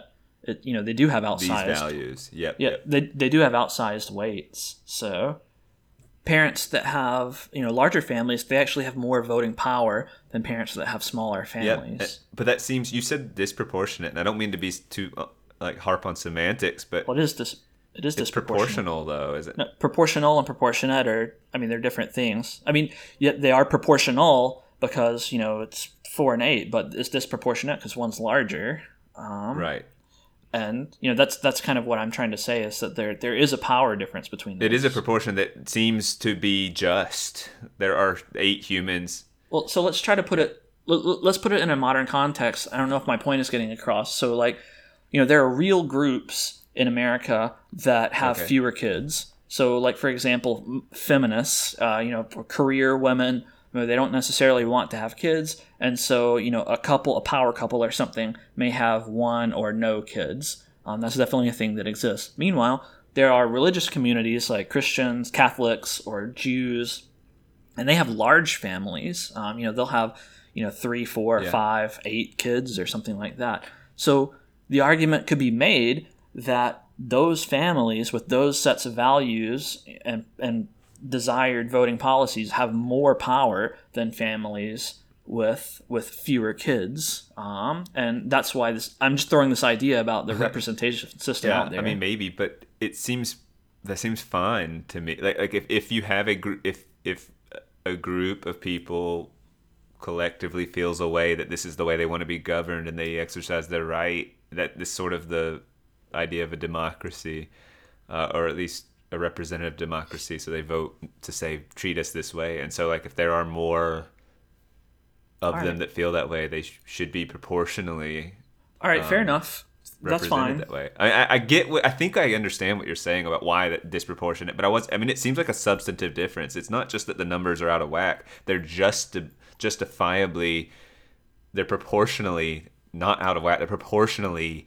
un uh, not equal because there are just more people that feel this way. And like I don't, I'm not angry or frustrated by a family instilling their values to their kids that then likely have those values growing up. It seems sort of, and they may or may not. By the way, this happens a lot, right? You can see the.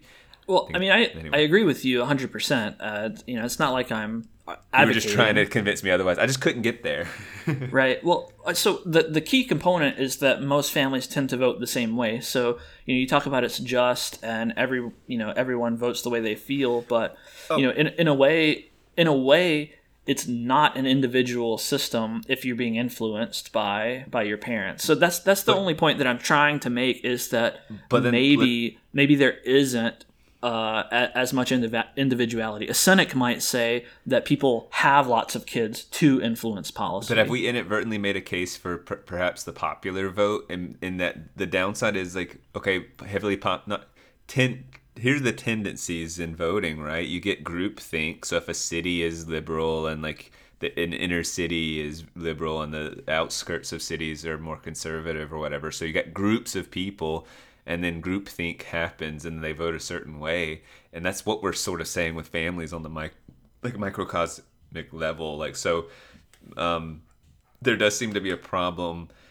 Well, like, what's the case against the popular vote? I'd like to hear because to me, there's something simple and just like seems just like the number of votes go in this direction. It has to do with campaigning, right? And and like flyover state gets no. Okay. Nah, well, so, I mean, I mean, kind of in a way, it kind of does have to do with that, but it really gets us back to electoral college discussion, and you kind of you kind of brought us back around to that. Yeah, and I Um, didn't really mean to, but it seems I get I get what you're saying earlier about it all. It all, yeah. yeah, it all kind of comes comes together. Um, so let me see if I can if I can try to explain to you um, why uh, why pure popular vote, pure democracy, isn't uh, isn't the best system. Um, and this is something that's been talked about lots of times, and you, you've probably heard the phrase uh, "tyranny of the majority." Yeah. uh, and, and that's what that's what it is. It's that you know you could potentially end up with a system where fif- where fifty point zero zero one percent of the population gets to make the rules for the entire population, and that forty nine point nine nine nine percent of the population essentially has no say because when everyone raises their hand and says, you know, this is what I vote for, you know, one more person votes for, you know, the other laws and everyone has to abide by them.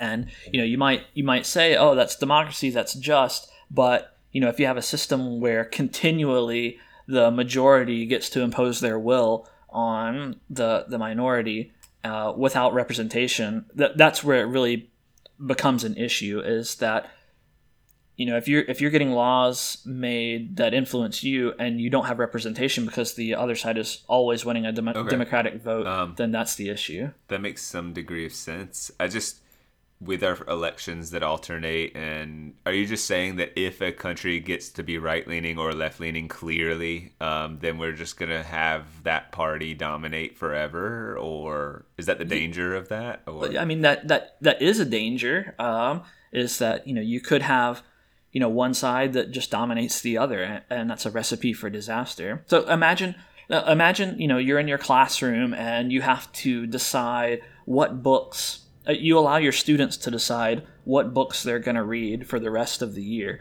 and you happen to, for whatever reason, have um, you know the football team in your class. So you have ten football players in your class, and then the rest of the class uh, are girls. Um, and you know when the vote comes up for what you have, you have ten boys and nine girls, and when the vote comes up for what books to vote on, the the the football team always votes for you know like Dracula or you know some some more uh, action packed book, and the girls vote for Jane Eyre Yeah.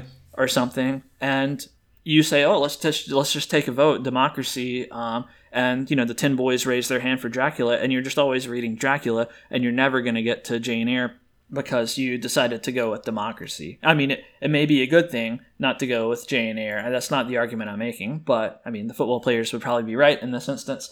But the fact of the matter is, they would get to cram down their desires on the entire classroom uh, simply because they have the majority vote, and and that does actually get into um, electoral college stuff. So, are you do you actually remember how uh, how the electoral college works? Have you read about any of that? Uh, not on the spot, certainly.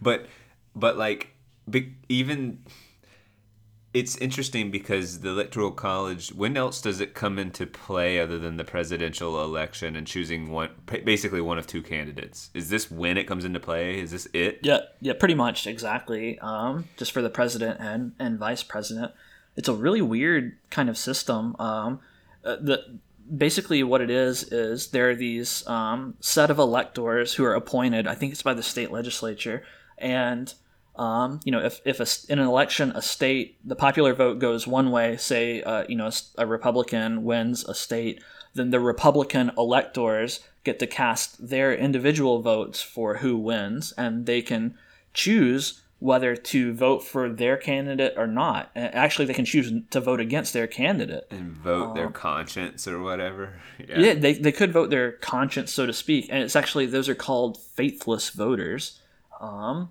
if they vote against their party nominee. And uh, interestingly, one thing that I read is that uh, in 2016, 10 Ooh. voters, 10, 10 electoral voters actually uh, were faithless voters. That They didn't vote with their party. They're they're actually Democrats. Uh, So- that were most of them. they so- went toward Trump. When, Well, no- and when, No, no, no. They didn't. They didn't vote for Trump. They voted for like Bernie Sanders. Oh, back in the okay. For But- the, but- yeah, yeah, yeah. Okay. But the point is, they they didn't vote for their candidate. Um, but it's important to note, uh, at least thus far, no faithless voter, uh, no electoral, or no elector who voted against this party has shifted the outcome of any U.S. election so far. But but the possibility is there, and I always thought that was a weird thing to have in the system. Uh, there, there's this um, there's this opportunity for you know these electors potentially to change the outcome of an election. Now, some states have laws that say um, you know you have to vote a certain way. You can't vote against your ticket for the for the other candidate. Some states, um, you know, they don't have winner takes all as they call it. Like Maine, I think uh, if um, if a certain district is won, each district gets to vote with their party. So you could have Democratic and Republican electors both casting a vote in Maine. I think they really do Nebraska's the same way. But even with that, it's still kind of crazy, or it seems crazy anyway, that you could have these people that, you know, the, the small group of people could be the ones to turn things around. Hasn't happened so far, but they could potentially turn things around in, in a big way. I, I kind of wonder what would happen there. I know. It- it- it- It's a check, one final checks and balance to see if the population has lost their mind. Is the idea or something like that? Yeah, well, yeah, yeah, exactly. I mean, pretty much in American government, if if things sound weird or or convoluted, then you can almost guarantee that it's a checks and balances sort of thing. Um, I mean, there are so many fail safes in place to keep people from running away with power, which you know, which ultimately is a good thing.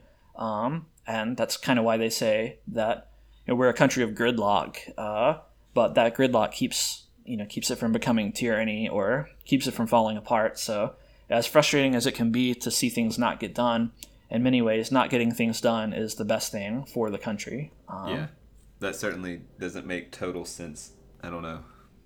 it doesn't sound like it makes sense, but uh, you know, but it keeps you from devolving into you know chaos. Um, and so you know that's that's my personal opinion is that it's the, the gridlock is a good thing, and you know that's kind of part of what the country was, uh, what they had in mind when they founded the country mm-hmm. as well. But but as far as the electoral college goes, um, the the key component is not that you just have these dudes casting votes willy nilly. Um, it's uh, it's it's the number of electors that each state has, and and that's where the representation thing comes in, and that's why it's not pure democracy because um, states uh, states with a, a, big population they have um, you know they have a lot of electors because of their population but even small states with a tiny population still have you know a significant number of electoral votes. And that means that you don't have a situation where you know California and New York which have very large populations and very uniform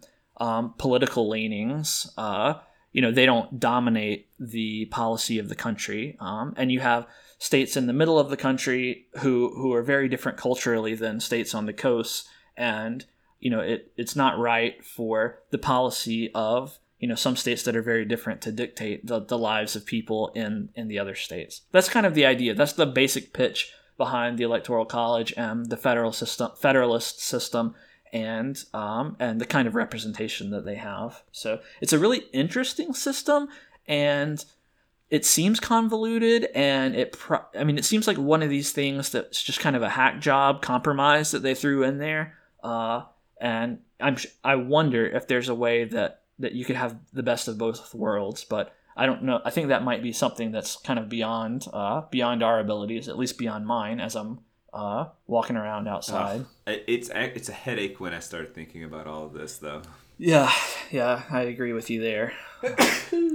Bless you um, so uh, why don't we move? Why don't we just move along from uh, electoral college stuff to kind of the pro- the the nitty gritty individual process. So, like when I voted, um, I voted early and in person, um, and the process was uh, it was pretty quick and easy, but still interesting. So the way it worked is I uh, I went to like a local gym, uh, community center and went. They handed me this nice complimentary pen. Uh, I had to go like uh, tell them who I was. They pulled up pulled up my registration, gave me a form. I signed the form, handed that form to someone else. They gave me a ballot. Uh, yeah, and then I took the ballot, went to this little booth, um, filled in the circles next to the people I was voting for, uh, and took the took the ballot, put it in a box, an automated box, and got a sticker. The paper thing seems so antiquated. Like, come on, is there really not a secure way to, to just cl- cl- clearly vote digitally? Right. Well, I mean, it it's easy to try to imagine anyway some sort of vote.gov website where you can, you know, go vote or some sort of voting app that you can download and vote, but I mean, there are a lot of security concerns with something like that. Even though it may be easier, it's you and know. then why not do some sort of facial? We like most most computers have cameras, and if you don't have access to a computer with a camera, you can go to your library or whatever voting poll place, whatever. They can go do it in person. But why not? Like, say, I don't know. I could just be. I get there's a lot of issues with facial recognition and stuff too, and that could be eerie, I guess. And it might not be private. I guess there's all sorts of suspicious reasons, but I don't know. Well, the one the thing is that well, when you think about it, like we, we trust the internet with our banking data and you know our social data and all kinds of things. Why can't we trust it for voting? It seems obvious. We rely on it for our livelihood and our finances and our everything. But all of a sudden, voting, we can't do it. Just can't do it. like what? Something weird about that. Yeah, th- there are three things that I can think of that three kind of areas that might that might kind of speak against doing some sort of very simple, convenient online voting. The, the first one we've kind of alluded to, which is security. Um, you know, in the private sector, security is pretty good. Like we trust, like we said, we trust our banks to handle online banking. At least most people do. Uh, we trust, you know, online purchases and everything.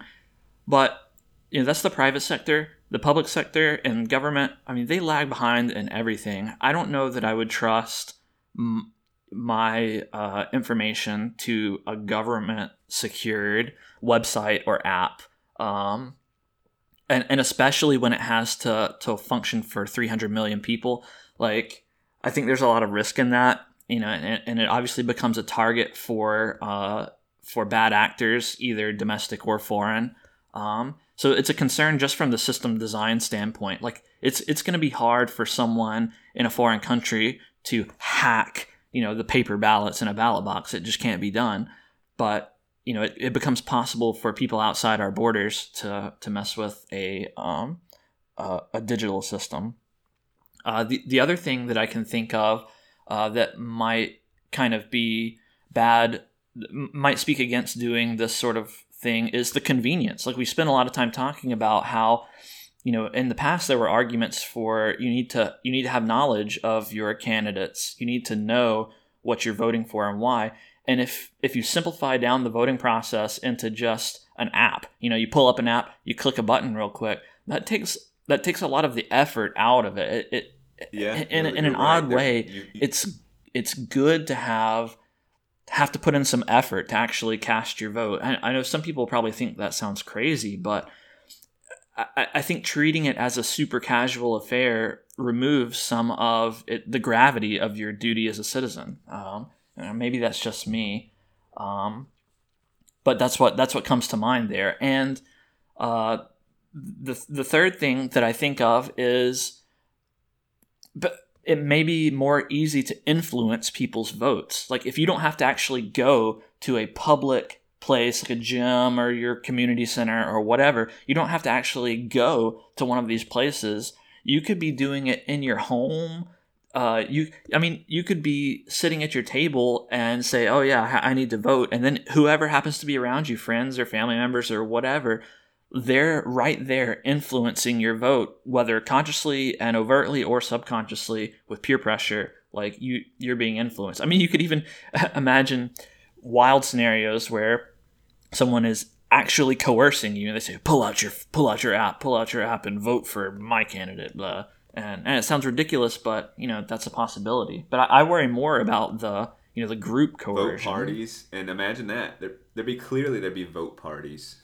Uh, like I mean, not like like you actually throw a party and everyone agrees they're voting for whatever the party is for, and I don't like that. So you go and everyone watches you vote possibly, and you just like it's a you know you could see that that's part of the vote party. So they, they put you on the screen. You get up on the music's blaring. You get up and it's it's projected your screen and like I could just see that. So. Oh yeah, the peer pressure would be crazy. And it's just like I don't know. I do think privacy is good because I don't think it's cowardly at the end of the day. It's an interesting thought, but like we need to be able to go vote how our conscience and not be fearful of you know sort of repercussions. And so go be able to vote. I think that's just important.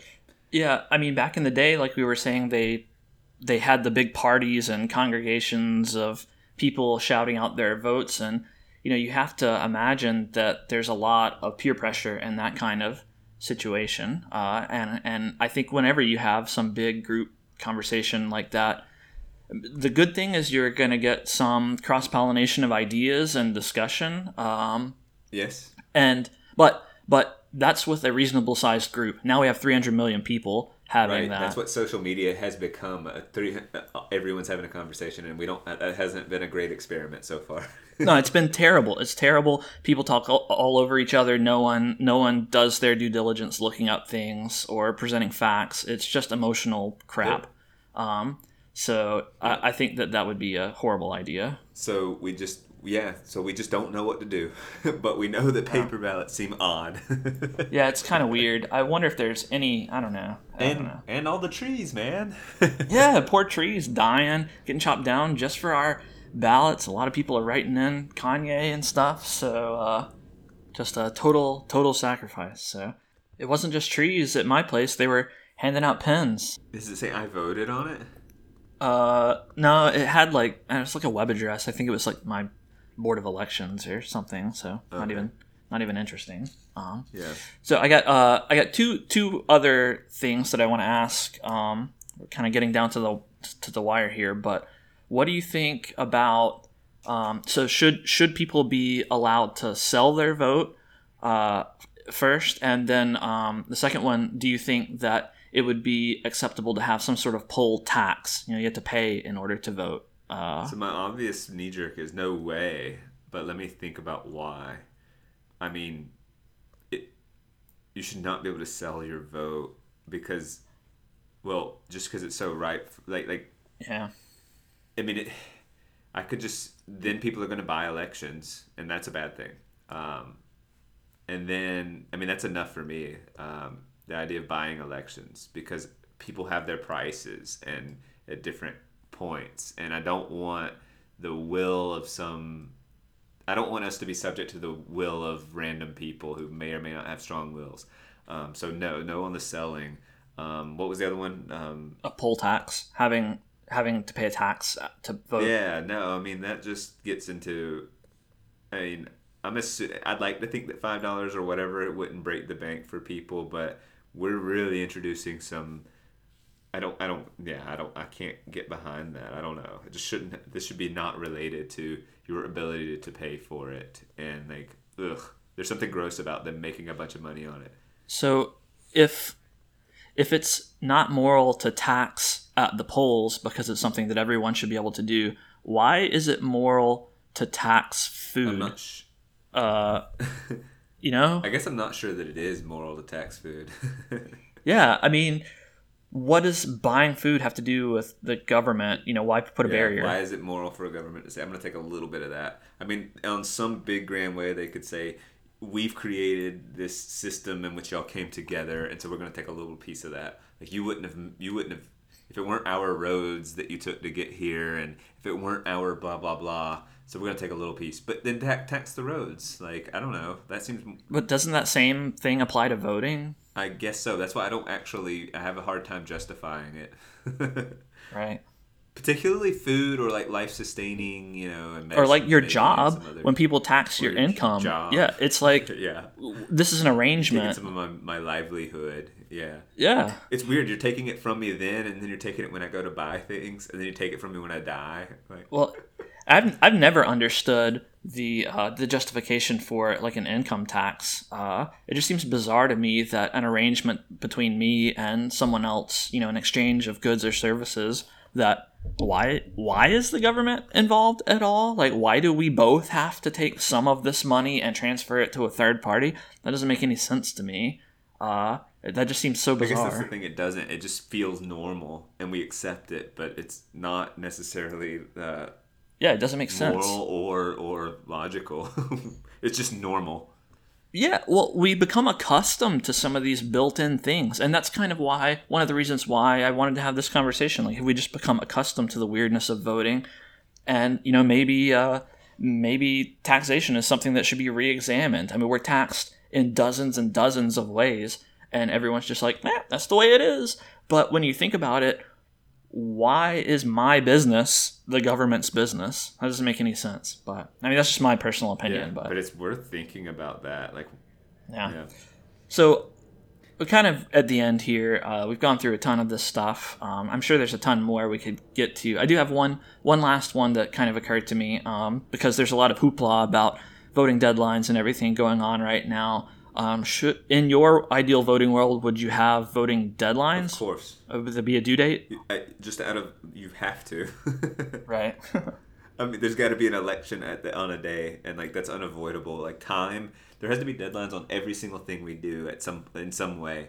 If you don't eat food at some point, you die. Like there are consequences. like, like I don't know what to say about that. Like I'm not saying it's perfect, and I get that there could be some oh my vote wasn't counted or whatever. But I feel like I've been so bombarded as someone who's not Yeah. particularly political. I've been very so annoying. bombarded with reminders that like okay, Just like, shut up. I have I, I just don't have that much like okay there has to be due dates and- or, or deadlines just has to be in any educational format. It's like all right here's a paper and here's when it's gonna gonna be due or here's a test and this is when it's gonna happen.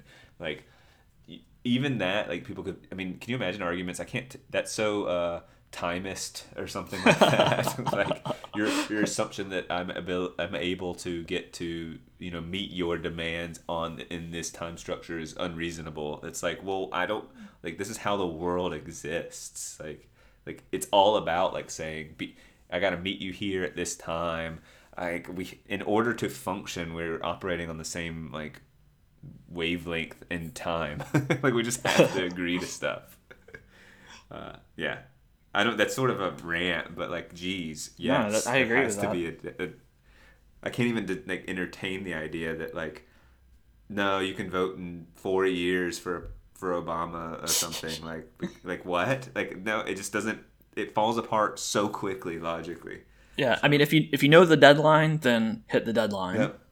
And there's always going to be issues right up at the barrier. By the way, there's always going to be issues of like, well, I voted like the day, the night of, and sent it in the last, and it didn't quite make it or something. It's like, well, okay, so sorry, I don't know. Like, I, I, yeah, that's imperfect. That's imperfect, and that's why five minutes early can sometimes be five minutes late. You know, hmm. like you're supposed to show up with.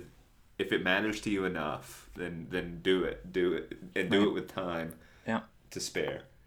Yeah. So Well, that's a good way to end. yeah, I think that pretty much wraps things up. We uh, got a long one this time. Um, That's that's enough. Yep. But Do do do do do do. It's That's, over. oh, that's it at the end.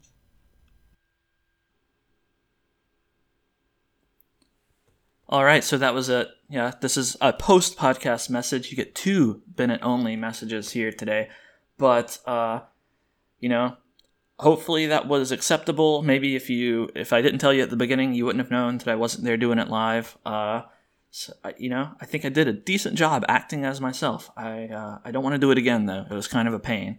Um, in, in the couple of days that I was re-recording this, I think I tracked down the audio problem I was having, and it was a defective wire. Not my fault. It wasn't my fault. A defective wire. So I'm getting it replaced.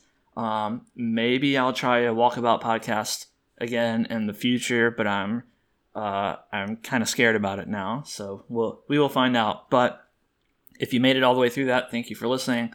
Um, and since Daniel's not here to roll his eyes and sigh, I'll uh, I'll I'll mention again that Third Space Podcast. We have a YouTube channel. You can find the podcast all uploaded on YouTube if you prefer.